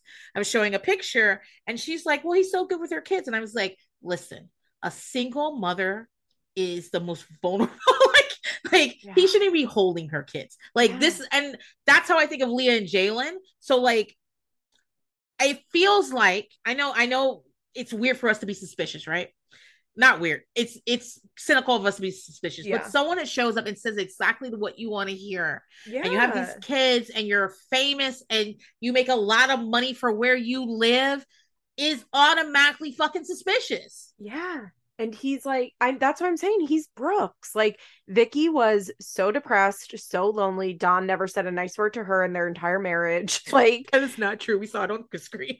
But don like wasn't like that. he wasn't like that. He was like corey honestly. Don was really corey like yeah, yeah he, he, would like deflect but with, with with like some corny joke yeah like, and he just, just wasn't he wasn't a words of affirmation guy. He was really inward with his emotions. Like and then Brooks shows up and is giving her a fucking card every day, being like, You are the best thing that's ever happened. Without you, I will kill myself. Like, just everything that she wants to hear. And that's what Jaylan's doing for Leah. And that's why, like, even hearing her like go back and forth on this Corey shit, I'm like, Oh my God, give it up. You don't want to be with Corey either. No, no, no. You don't like Corey. That's the other thing. Leah, like you don't like Corey and you've never liked Corey. That's true. She, he was a rebound from Robbie. Corey was the rebound you just got pregnant. Yeah. And you like have this fantasy of wanting to be a family. But you don't well, like Corey. She does they they don't like each other. Like even in the last episode or whatever episode when she was saying to Jeremy like it's so nice that you're like building this with me because Corey never built things with me. He didn't want to go Christmas shopping with me. Like Corey doesn't want to do any of the things that you want to do, Leah, but Leah has convinced herself that there are only two men in the world and their names are Corey and Jeremy. Well, well, and Robbie, who's I'm sure, I'm sure in between drop off and Jeremy coming home, she's swinging by Robbie. That might have been Robbie's baby. You don't know. I mean, what if it was Robbie, Corey, or Jeremy's baby? It, it could have been anybody's baby. What I also I, think that probably came into play in the. I think so too, but but she doesn't admit about. She will. She stuff. won't admit. Well, I uh, like even even if um she's being honest about the abortion, I don't think she would say I didn't know whose baby it was. No, because I think that's a that's a bridge too far for her. Yeah, well, it's like a, I mean, society tells us that is like a serious personal failing even though it's like totally reasonable for that to happen to a young person who is not like well i guess she was in a committed relationship but like it's actually not that unreasonable to not yeah. know who the father of your child is. Like that's think- not crazy if you have sex if you're sexually active and you're not in a serious committed relationship. That's well, not a crazy thing but we act like it's the most horrific thing a woman can do. Well when you when we talk about abortion and like uh of the abortion bans and things like that you you get to understand that people have no idea how people get pregnant. They have they Yeah. think that to get pregnant you have to have sex on a certain day and if you do not know who the father is, then you must have had sex with like seven people that day. Yeah. Back to back to back. Like that's not it's not it doesn't have to be like that. It could literally be like you had a date and then 2 weeks later you had another date and people fuck on the first date. So I don't know what to say. Like it, it's possible. It's reasonable even. Yeah. Um I mean, especially when you're a 21 year old who's like partying, living a life. If you fuck three guys in one month, that's like not that many people. Well, you and I are very progressive in this, and there are still people that think I know. like, like if you lived a life where you could have gotten pregnant and didn't have like, "Ah, I'm not quite sure who it was. Good for you. I love it that you just stayed in the library and ate saltine crackers or whatever the fuck you did. But some of us was out here living. Some of us fucked. Some of us used to fuck when we were young. So- and, and so, it's only by yeah. the grace of God I was ever in that position, you know, because I was even worse than Leah in that if that happened to me, it's very possible I'd have been like, I don't even remember that guy's face. Not let alone not know his name. you're like in a supermarket 17 years later with your 17 year old and walk past somebody who looks exactly like your kid and you're like wait is I- that the guy exactly. So like Leah Oh. not it possibly being one of the threes, to me, that is like so whatever. Like that is so like the least important thing. Um, but people look at that as like truly the greatest moral i failing. love leah being like mama mia i love that I oh my god, she is. As Liz Lemon Liz Lemon would say, it's a mamma mia. yeah exactly um stay calm, stay calm, stay calm. I was watching this. I've been watching this season on and off for a while. So I think it's either next episode or this episode after that. Uh Jeremy and Corey have like a custody mediation meeting about Leah where they decide what whether who Leah should be. And Jeremy says things like, listen, if you're gonna get back together with Leah and not take care of her, I'm gonna be mad.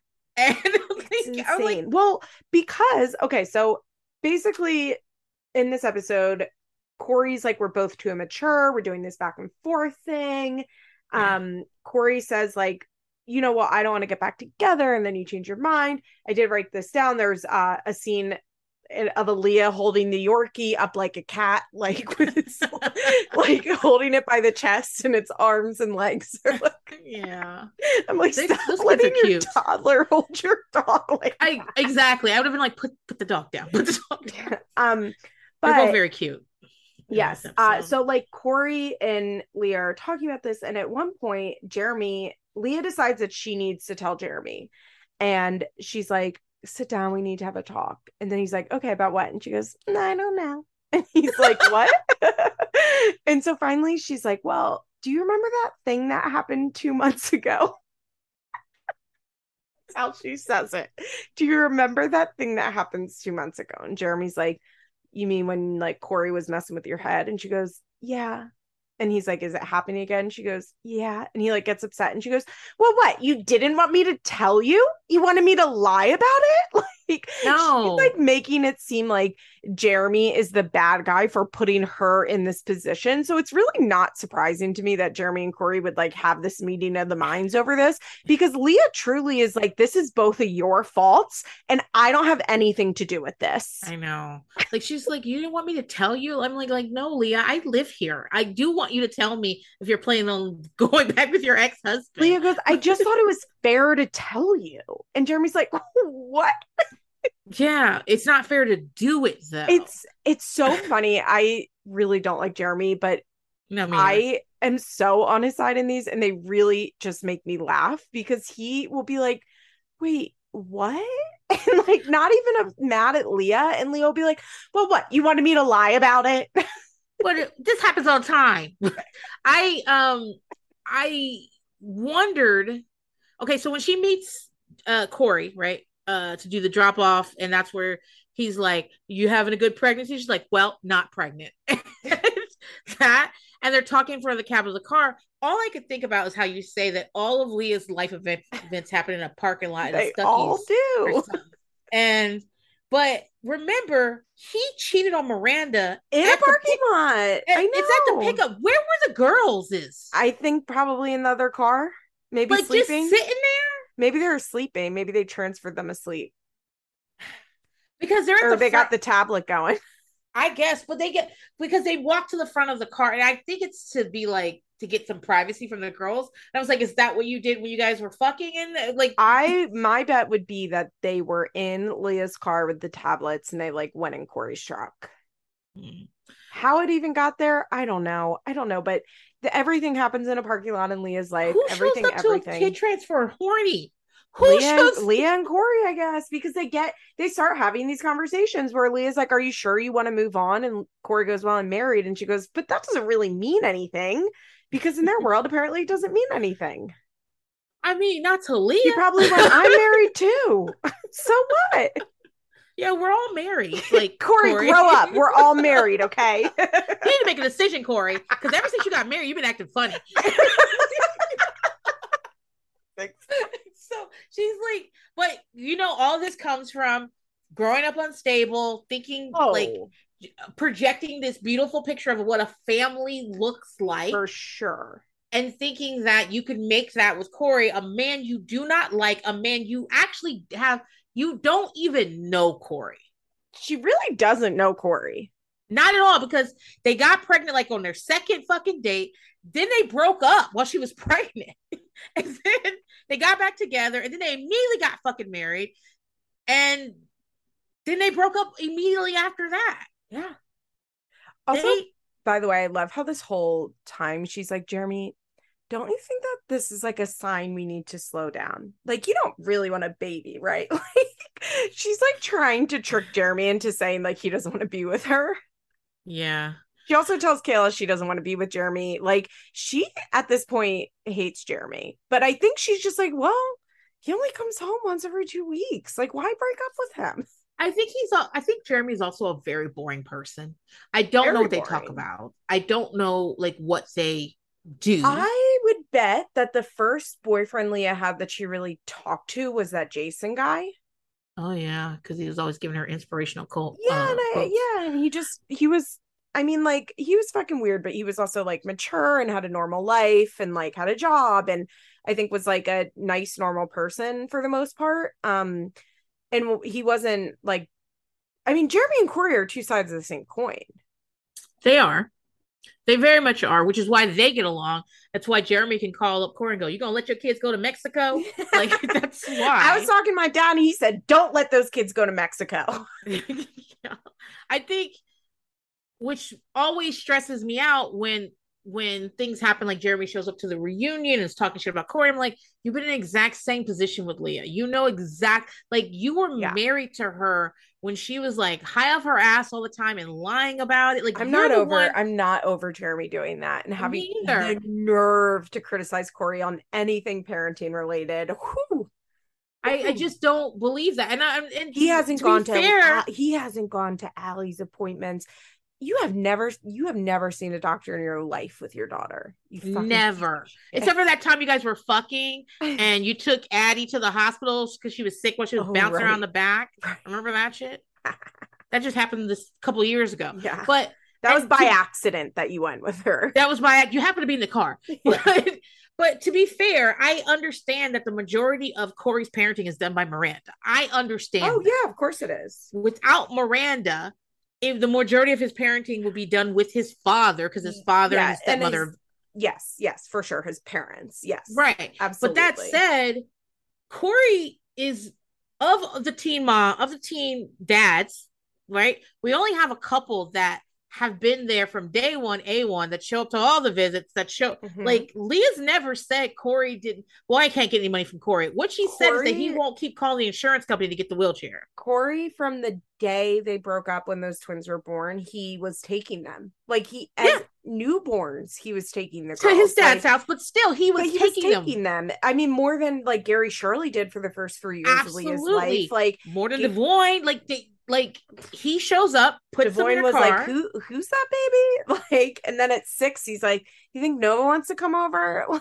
Yeah, and then everyone on Reddit's like, he's Stella's daddy. No, he isn't. He's barely Nova's daddy. And so, uh, but yeah, he's I on those first on that first season, he's picking Leah up, taking her to this dad's house while they're broken up, yeah, so that we can all visit with the kids and and see what she needs and Yeah. and so as much as like I got my problems with Corey, I have to say that Leah's complaints about Corey are often like depend on how she feels, not what he's doing. Yes, a hundred percent. And Corey is, I mean, he's just like a traditionalist kind of guy. Like he has a culture in which men don't do shit, and it's not really okay. But like he is a stable figure that is there for his girls and has been there for his girls since day one. And like I know he might not be the one that's doing the hard work of parenting. I mean, I know he's not the one doing the hard work of parenting, but I also think like everybody in his world is like that. You know what I mean? Like I don't think that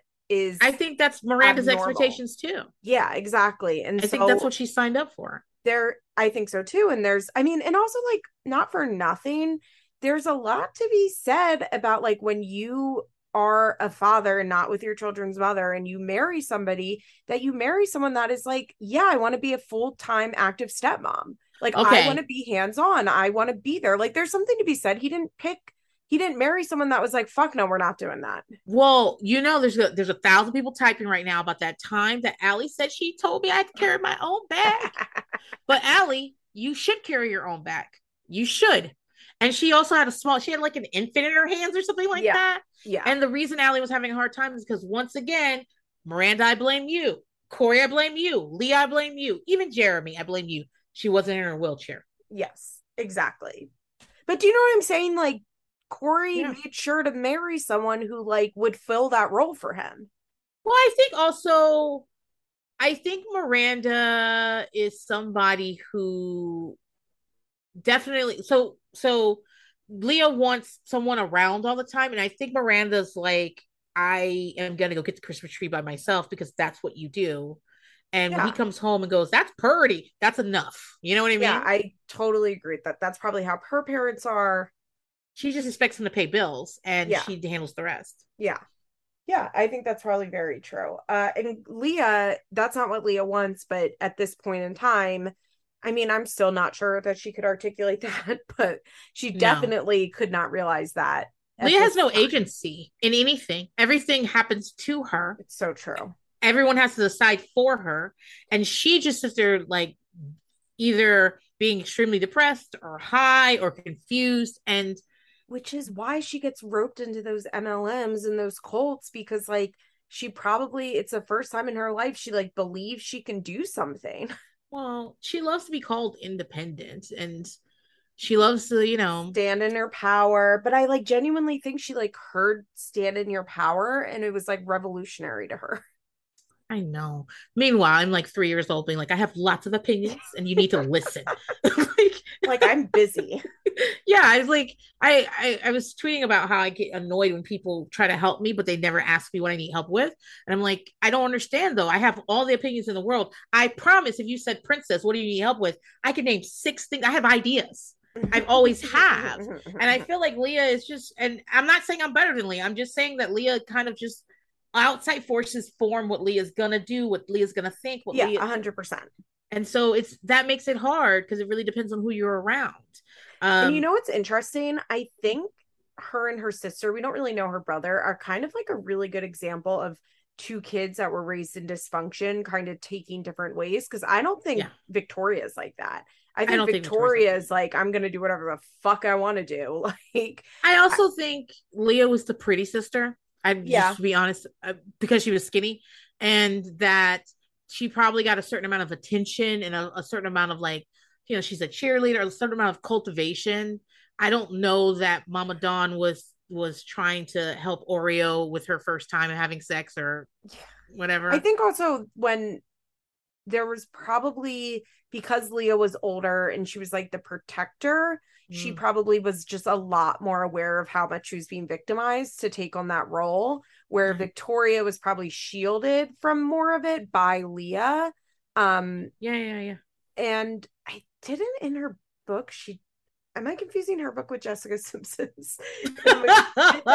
Leah you probably about- are. Yes, I think, you Leah are. talks about no, but I do think Leah talks about being molested, and there's an element of like protecting her sister.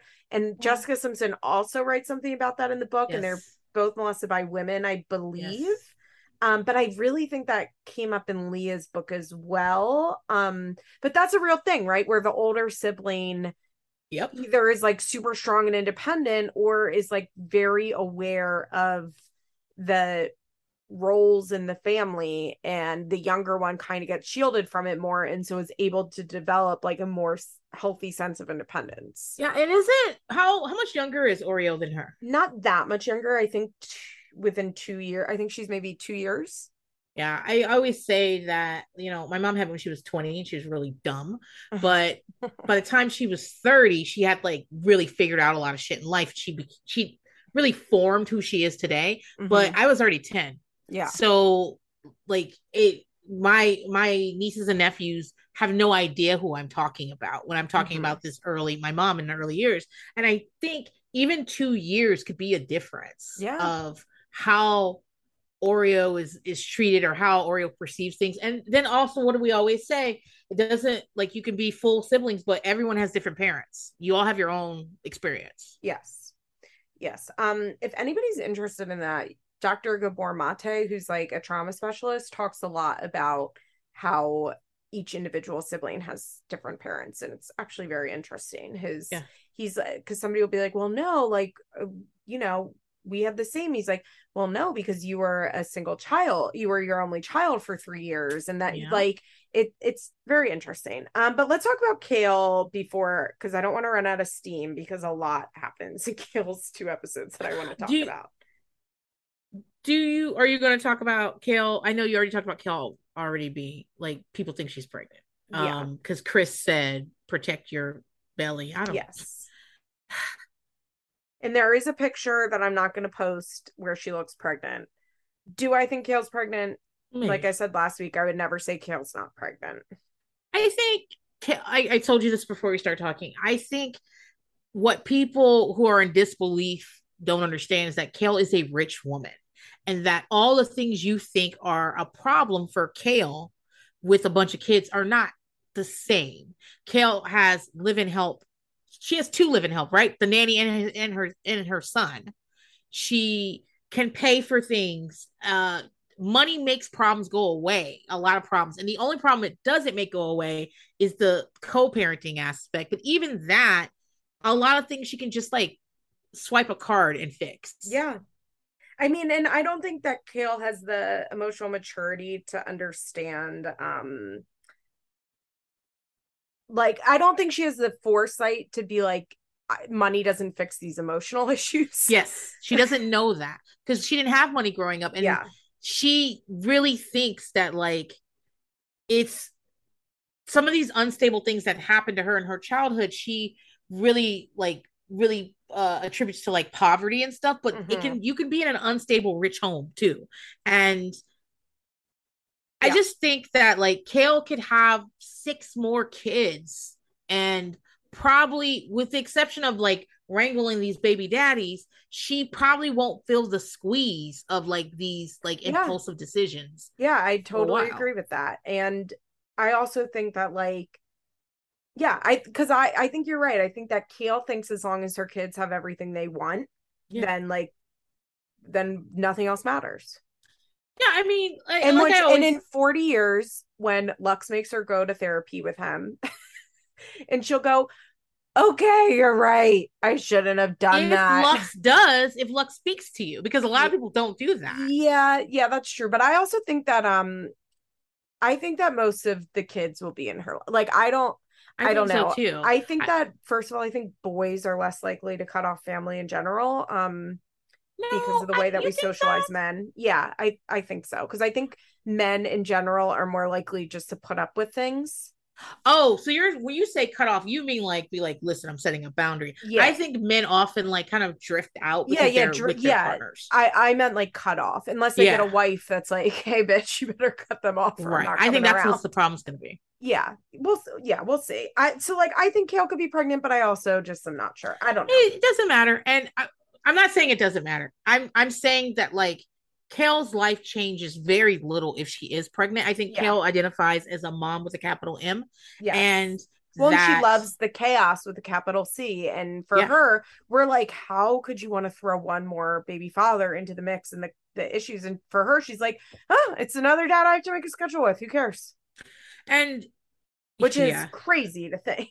I like the scheduling aspect of what gets me. like, I feel like I can co parent with a lot of people because I am a reasonable person.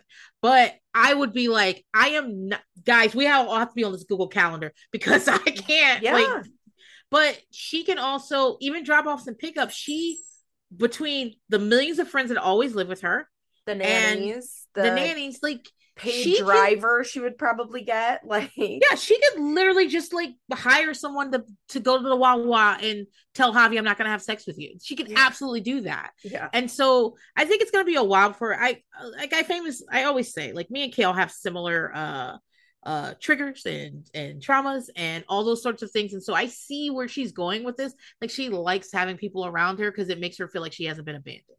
And yeah she, Absolutely. she these kids like kids love you guys even if, if you're wrong they fucking love you even if they're like being little little like so and so's they love you and yeah, i think and i Kail, think despite it all kail's kids are well behaved and happy yeah. and smart and i think maybe in their teens and adulthoods they'll when they start processing stuff it'll be more of an issue but i think as of right yeah. now the kids are all fine yeah, yeah, yeah. And I don't think she's gonna have much conflict with them until they start having significant others in their lives because um it, it, Kail doesn't like new people, as we saw. In yeah, Kail's no new friends. no new friends.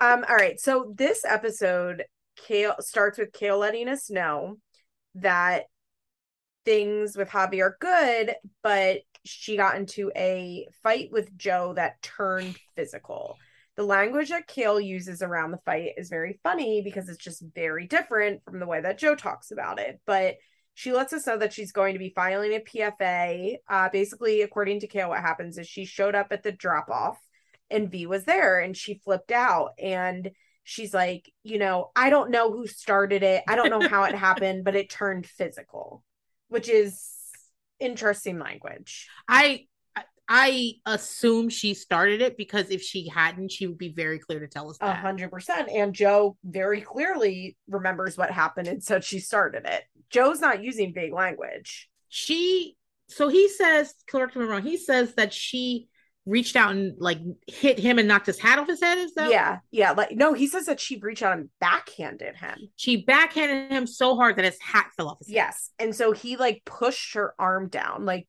and said, Don't fucking hit me and then she turned around and like hit him right in the face. She punched him, I think is what he said. This Hold all on, sounds believable. I think Yeah, okay, this is what so he said that she backhanded him, knocked off the hat. He pushed her hand down and then she punched him in the face. I think that what where I where I start to get fuzzy on Jo's story is that Jo acts like when that happened, his next step was to sing Yankee Doodle Dandy in the street. And yeah, he's I not know, saying Kail and I were screaming at each other. Yes, and yes. Jo, you're matching her energy. Jo, I think you always say this. I think we benefit, Jo benefits from the fact that on camera, especially these two episodes, Jo is very much calm. We didn't get to see the altercation. We we don't get to, but Jo gets hyped. He really yeah, does. Yeah. And, and you see it a lot in these earlier seasons in a way that is easy to forget. It's it's like Jo Jo and Jo is when you go low, Jo goes lower. Jo has no problem yeah. saying something like your mother oh, sold you to us. Like that's yeah, she probably was like I I she was like how dare you have Vee here and he's probably like you fucked every guy you've ever met in front of Isaac. Yeah. Yeah, and he he definitely yeah, said that. He said something wild, but that doesn't like obviously justify anything. But yes. I agree. He makes it sound like we were just chit-chatting and out of nowhere she hit me and like but right. the, i just the fact that kail is like i don't even remember who started yeah, it or laughed. like how it happened i laughed when jo gives a very clear explanation that sounds very correct especially I mean, it sounds very similar to when she hit Javi on camera, right? Like yeah. they were fighting and then she stormed at him and hit him. Um, yeah. And that's basically what Jo is saying happened, and that seems believable to me. I Kail throughout this is very much like it's not okay for Vee to be there. And this Yeah, is what we talk about hypocritical. Kail, Hob, Jordan, like we watched on camera her get Jo to drive her to meet Jordan with the baby so she can go on a secret date. But you know what's so funny? She's aware of this, and the way that she talks about it is so funny. She's like, and look, I know that Jordan and Hobby have been around Isaac, but Jo, eh, he, yeah, he maybe said he didn't like it, but when I asked him for a reason, he had no reason. And I have a reason, which is that she drinks and smokes. As do you, Kail. that she posts online. Like it's just so funny because she and that's like a funny thing about Kail and this is something that I've always it's always kind of made me laugh is that like she has always has a modicum of self-awareness but she'll like talk herself out of it. yeah, yeah. she'll be like, "Yeah, I know. I know that I have all my boyfriends around Isaac. I know. But here's the thing. Here's the thing." like we watch Javi take Isaac to daycare. yeah. I think she'd be livid if Vee drove. Are you kidding me? But also, the thing that I really bothers me about this early stuff with Kail, and here comes Princess, noted men's rights advocate. Okay, but but I listen. Jo has every right when he has with Isaac to spend his time the way he wants to spend his time. It does not matter because the thing is, Kail, if Kail works eight to five and goes and picks up uh, Isaac at five p.m. and he goes to bed at eight, and she gets so during those three hours, someone else is at the house with them. That doesn't to me mean Kail's not mothering him during that time. You like it's not. I would never say that Kail's not a when Kail has Isaac, she has to be right there, standing next to him the whole time. She can have a babysitter, she can have friends over. It's fine. Isaac is a baby. I'm sure Isaac's asleep by eight. I think- And if she and if if Jo leaves at 9 30 to go out while his mom watches a sleeping baby, I don't have a problem with that. I expect it's Jo not Kail's business. It's really it's not. none of her business. And I think that's hard for her to understand. I expect Jo to show up on time. Oh, it's not only hard for her to understand, she does not understand it and refuses to understand it. She wants to she thinks- control what he's yeah. doing when he's with Isaac. and anything having to do with Isaac, she thinks is 100% her business. Not but but she doesn't feel that way about Jo and Isaac. Like Jo doesn't have mutual a hundred cuz Kail's the mother with a capital M. Well, she, I believe it's season three that the two of them have pretty kind of 50 50 custody. It's like weird, but but like half the week he's with her and half the week he's with Jo. And Mhm. she was like, I don't want to do that because what happens is Thursday night he goes to you. I'm finally done with school and work on Friday, and I don't get to see him. And they switched it. So he has less time because you wanted it. And then now you're saying that whenever he gets time, he's supposed to do exactly what you want him to do. The truth is, she's jealous that he has a support system. And I understand why. I can understand that all the time. Oh, she's so jealous. she's It's so, jealous. I as I said in these episodes, like the whole and almost every episode of last season, she mentions this. Like, I just don't want Isaac to like you better than me because of your family. And that's not going to happen. You're his mother. It's like you have to understand you have a leg up on everybody because you're his fucking mother. And you really got to fuck it up Amber style to, to like to to not be able to play into that. I think I know Jo gets a lot of help. And I but I'm not going to say he's a bad father because his family will watch his kid at a drop of a hat. Yeah. If I Kail think- had the same thing, I wouldn't call her a bad mother. And I also think Jo does more of the the actual parenting than Corey does. Oh, buddy, when I was doing season one on the Patreon, I don't know if the editors like him or what. We see Jo in every fucking episode bathing Isaac. Corey can't bathe Yeah. Isaac.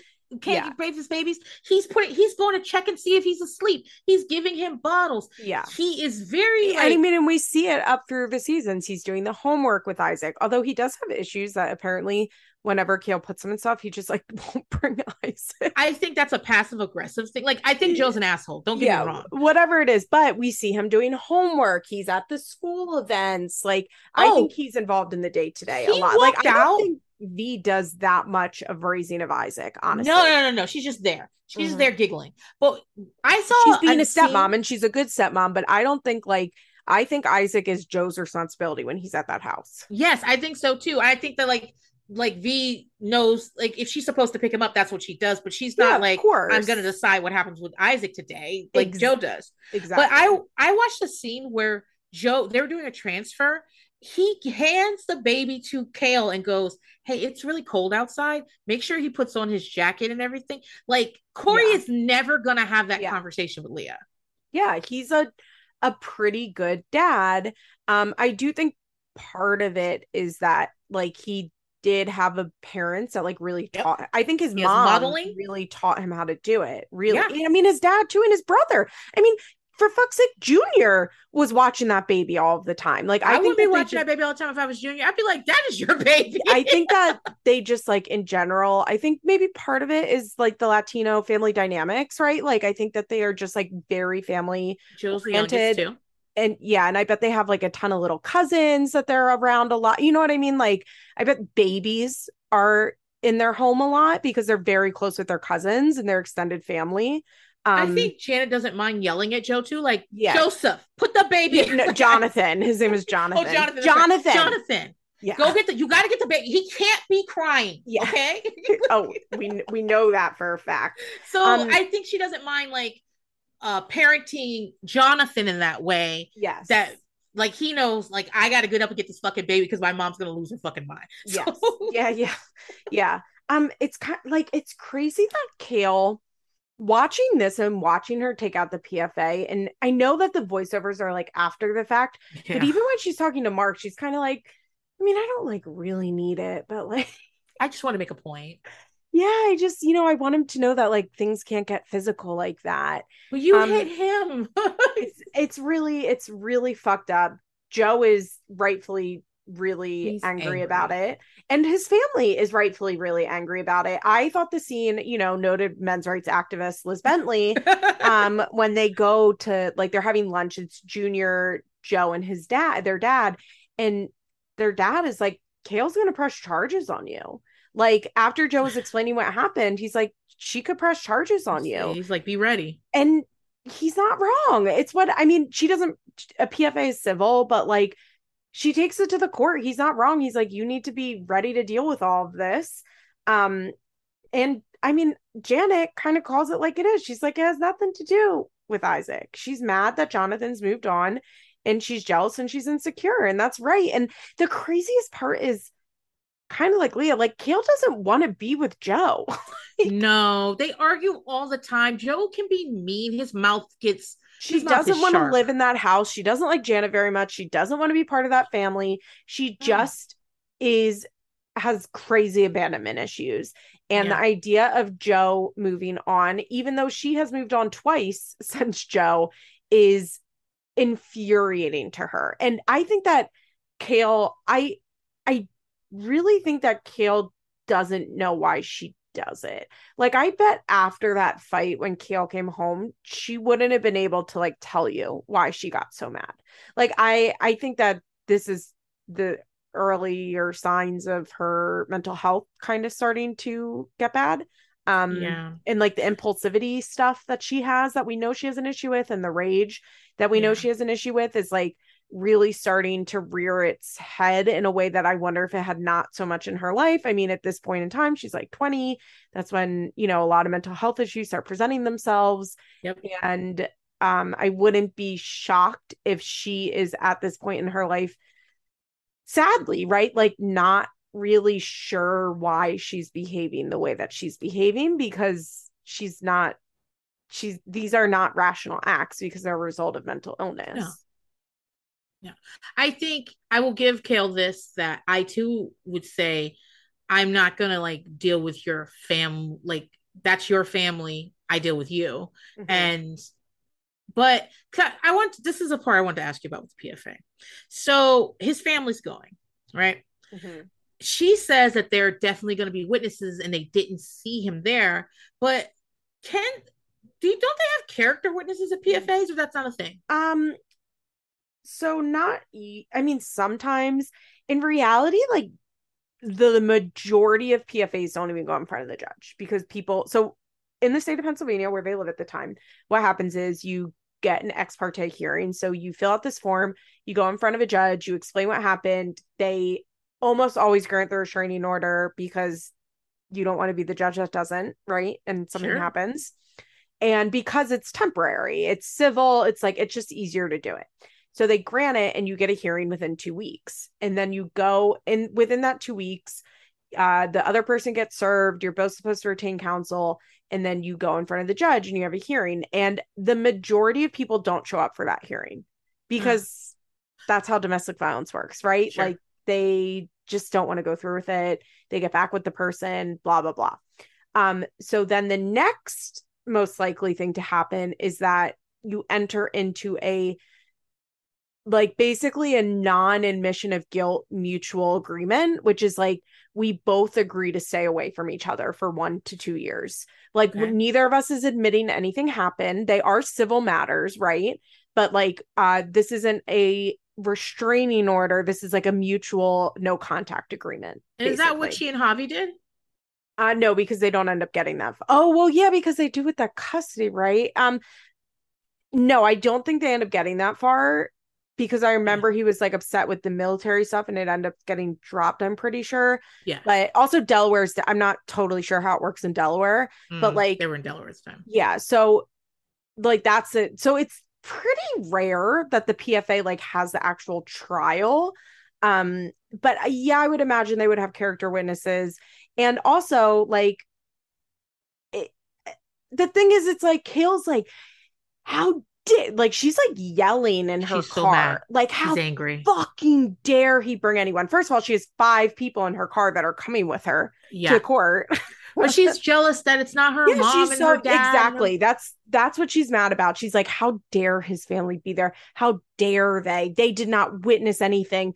I'm not even sure they were there as witnesses. I don't know either. That's what I was saying. I was like, they were probably just there to support him. the youngest son i don't think jo's been in trouble either the youngest Oh. son is like has to go to jail has to go to jail has to go to court to because a girl that used to live with you well, and also like this involves Isaac. They're very involved with Isaac. Like it's is... on tv too so Well, they're like also- yeah we're going Jo, so Jo got a lawyer, which Kail's mad about because she's like, he showed up with a lawyer and witnesses. And I was like, oh, she's mad because if you She's remember last She got a lawyer, season, too. yeah, but last season when they went to that mediation, Jo didn't show up with a lawyer. And so okay Jo got like everything that she wanted. And she was like, he he looked so bad. He was so mad. Like, I I think that Kail wants to have the upper hand in everything. And so I think Mhm. she's like genuinely mad that Jo would dare get a lawyer. Um really like it's not rational, right? This is irrational irrational. anger. But like she's like yelling in the car. Her friend is like, Kail, you need to calm down because the person that flips out in front of the judge is the person that's going to lose, which, by the way, more information about Amber's custody case came out today. And the judge said in the reasoning, one of the reasons, which I'm still ruminating on this, I haven't really wanted to discuss this. I posted on Instagram, but I don't really have a strong opinion on it yet because I feel weird about the language and I'm thinking about it. But um or the judge said that Amber had outbursts in court and like that were bad. And I don't know if that's like hysterical women stuff. So that's why I'm like feeling a little, "Ooh," but yeah because we don't know what it was but the fact is you're the person accused of running around with a machete and then you're having outbursts. And the fact is, the fact is, if you're in a PFA hearing for domestic violence and you're screaming in front of the judge and the other party is acting rational, you're not going yeah yeah, her friend is totally right. And she's like, you just need to calm down. And of course, once Kail gets there and like talks to her lawyer, she's like, yeah, we can drop it. Well, this is why people, I mean, people hate Kail for a lot of reasons, but this is one of them. Because she had the PFA, he couldn't see Isaac. Yeah, he couldn't see him for two weeks. And, And- he sees Isaac multiple times a week. Even Usually. when Jo moved to New Jersey, he would show, he would go back to his mom's house. I mean, that was Yeah. bullshit. We all say that. But he still would show up on Friday evening after work to at his at his visit. You know what I'm saying? Yeah. So like he's driving from fucking New Jersey to do his visit, and you just prevented him from seeing his kid for like two weeks. If Jo had done something like that to Kail, we we this might be over because Kail might be in jail. Yeah. Oh, I it's, Kail it's is just she is so awful in this episode. Yeah. She is basically admitting repeatedly that the PFA is not just. Um, she basically what she's doing is she just wants to punish Jo. And then she's like, Well, I want us to just like both have to get anger management. And so basically they agree on like dropping it and they're going to go to a co parenting class, which I think is a good idea. It's just weird because it's one of those moments where Kail seems she's like screaming in the car driving over there, as we said, so yeah. fucking mad. Yeah. And then she just comes down and comes back to reality and is like, oh, we shouldn't do this. Like she I think like obviously there, you know, mental illness plays part of this. Okay. Cause we know what we know about Kail. But I also think that it's there's this thing about like blowing your wad Yes. You know, and then yes, you get, and then you're sure. like, I don't actually want to go to court. For sure. I can relate to that. Like, I don't really get angry like that anymore, but like, there have been, I, you get high on the anger and then you come down and you're like, ugh yeah you're like i don't feel like talking yeah i don't really like i'm actually not mad about this anymore like. Yeah and so and and so like i think that's part of what happened and they agree that they're not going to have any significant others at the drop offs which i think is a good idea but i he doesn't actually get to say it but i think jo was about to say that he's worried about going with no witnesses like like he yeah. it sounds like he was about to say that. And i wouldn't blame him yeah, I wouldn't he either. just saw how she used the court. Yeah, I mean, you know, the thing you is... have to be worried, and you're Jo's family, and this white woman is a com- coming and accusing your brown son of hitting her when yeah. he when you and you know how she is, and you believe that she hit him like the family has to be on edge and like we i they mean we heard fought in front of the family like this. Yeah and i mean we heard his dad say it like get ready she's gonna be pressing charges. Like i can see why jo at that moment is in the like i need witnesses mode right? Because yeah. this is probably what they're talking about at home like we have to start protecting ourselves around kail i would never meet her alone again because I'm, you're not gonna go and tell them that i beat you up. Did vee vee saw the fight right? Because she was there I we didn't hear her talk about the fight, and I don't think she was at court. I she was I think she was in the car though. I don't think she was you know yeah, maybe saying? she was she was in the car and they were like on the other side of Kail's car when they had the right. fight and she didn't So she knows it. there's a yeah. fight, but she can't be like and then this and then that and yeah, then, like you know That's, you're probably right about that. And so and also if I'm Vee, who by the way is in high school, guys, she's got to go to gym class after this. I think because they just met. She's like 17. I think last season she was still oh, in high school. That's right. They just they started dating last season, not this season. Yeah, they get together like kind of at the end of season 2 mm-hmm. and by the start of season three, they're like Jo is kind of going back and forth with Kail and Vee. Yeah, so, he says I don't want to be a relationship right now. Then he yeah. immediately goes, he's in a relationship with yeah. me. so yeah, I think maybe she graduated and she doesn't have okay. to go to gym class. Well, thank God he doesn't have to go pick her up at the high school. Oh my god, he's probably too but, old to go to her prom. oh my god! And even when he wasn't too old, he he reminds me of like a Corey type figure that had like a decent job when he was like seventeen that he yeah. like just stayed at. You know what I mean? Yeah. And so he was too old to go to her prom when he was 17 is what i'm trying to say but um I feel like Vee was just like in the car giggling or maybe high yeah, or maybe yeah, or maybe just like on the phone. yeah, like talking to her mom, like chit chatting, and she's like, I think they're screaming at each other. Yeah, because she's up from New Jersey. Yeah. I mean, it's this is pre Candy Crush, so maybe like she wasn't doing that, but you know, she's doing whatever. Yeah. And like, music is bumping. Like, yeah, and she's like, whatever, we gotta pick up Isaac and we're gonna go get something to eat. Yeah. And then there's this big ass fucking fight. Yeah. or oh, dropping off Isaac. It's just so it's really bad. It you know, Jo is incredibly calm throughout these episodes in a way that he scares me. I was gonna say Kail's kind of lucky because I feel like he could have been saying a lot worse shit about her on camera. No, he wrote you, season one. He wrote this really mean text to her that basically was like, "I hate you. I wish I never met you." Mm-hmm. I like, and maybe it was reenactment. I don't know, but he's calm as fuck. All the punctuations there. It's capitalized. There are spaces on a fucking sidekick. He wrote out this very calm thing like, I I wish I could go back in time to the day I met you and never meet your ass ever. I mean, he is a, a rapper, so maybe he's got mm-hmm. bars, but he he wrote this long, mean ass text so fucking calm. I was like, don't trust nobody who's sending rage text with perfect punctuation. Yeah. Don't do I she you're right. She the truth is Kail is very fortunate to be dealing with Jo for most things, even though he can be mean. The Yeah. fact is, is that he's very involved in Isaac's life. And if he wasn't, she'd be complaining that he wasn't. I Um, mean, yeah. Like we make fun of Jo because Jo didn't have to have a job, and that's how he was able to move to fucking Delaware. But plenty of people didn't have jobs and didn't move to Delaware. You know what I'm saying? Yeah. He could have Yeah. easily stayed in New Jersey and just been like, she moved to Delaware. What do you want from me? He is constantly trying to like have dinners with her. He's trying to say nice things to her. He's even when she's with Javi and they're married, like he's just doing things like bringing Isaac to photo shoots and and Javi's losing his fucking shit. Yeah. Now, is he is he current on his child support? I don't think so.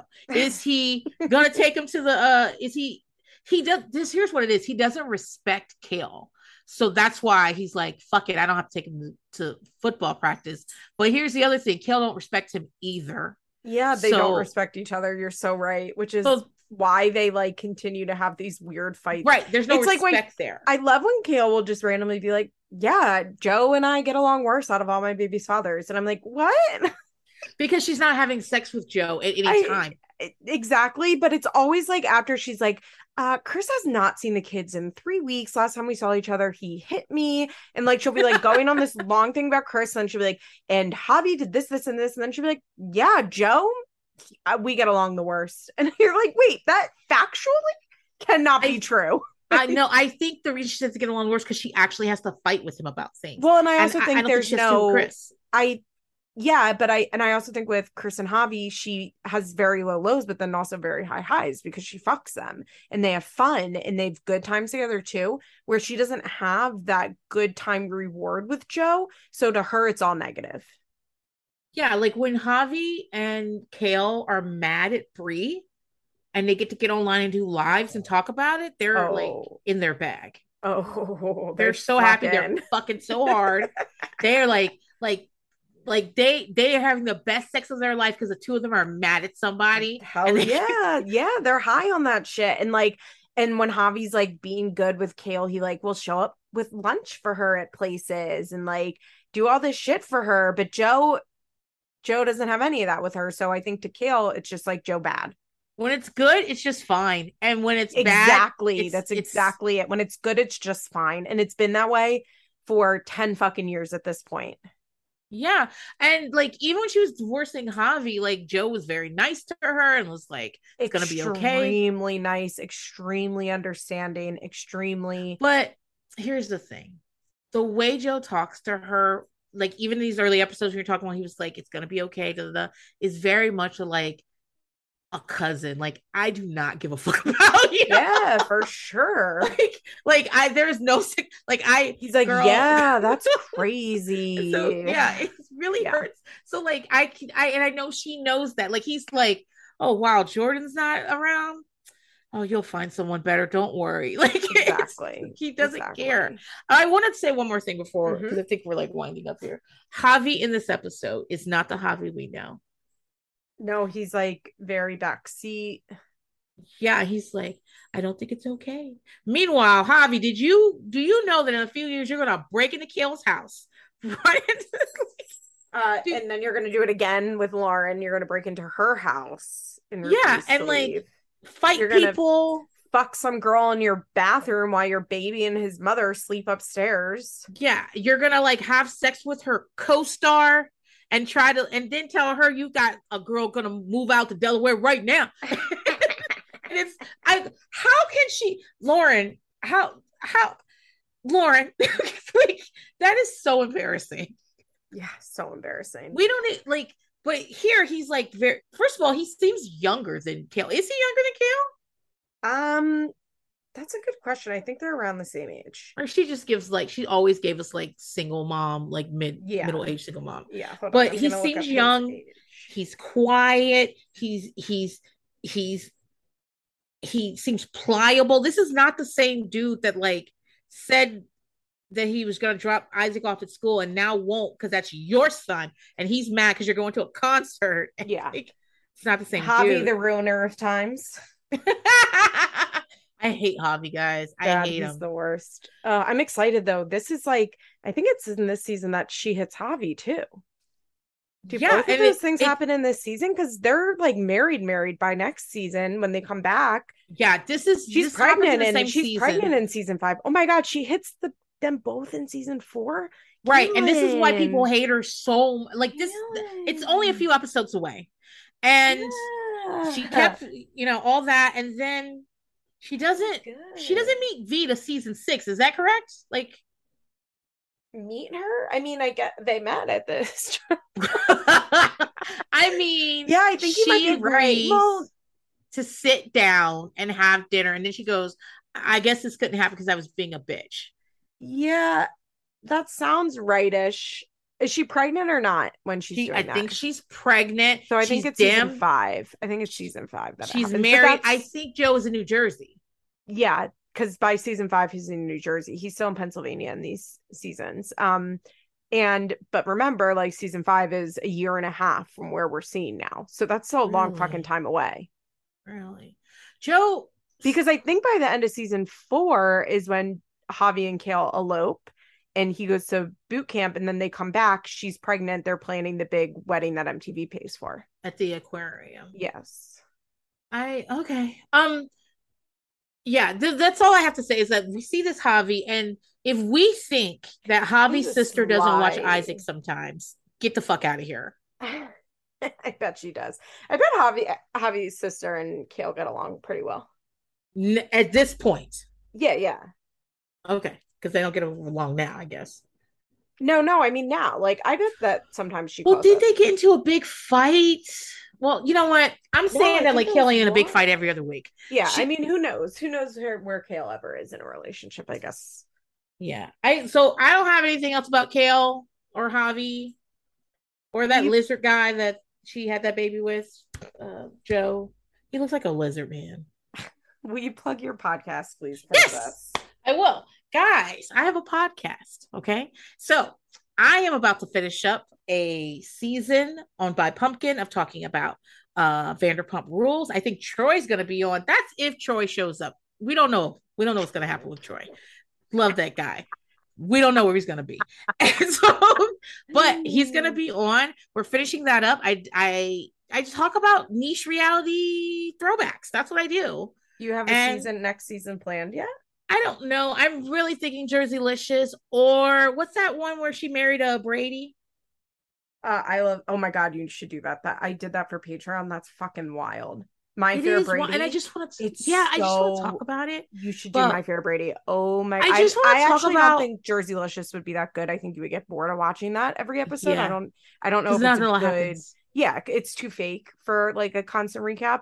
My Yeah. fair Brady is nutty. He doesn't care. Like he does not want to be with her, but he wants to have sex with her. Yes. And then he invites his fake TV mom to like. and she's like, "You're a whore." yeah, like. It's so oh my god, it's so funny. When I watch it, I plan to watch like two episodes, you know, to talk about it. I watched the whole thing. It was so yeah, I was thinking about that. I don't know. I don't know what's gonna happen, but so we're gonna figure that out. I also have a Patreon where I do like right now. I have a lot of commission episodes. I did an episode on um my super Se- sixteen, my super sweet sixteen with the girl that got adopted, and like so it was like this Annie storyline with this rich family, and then she immediately decided to bully her best friend into like madness good. throughout this 21 minute episode. It's Mhm. really good. And so, you guys come on over, take a listen. If you like my strong yet baseless opinions, I have more. So, Well, Come thank on. you, Princess. I appreciate you joining me. yeah, anytime. Bye. Bye.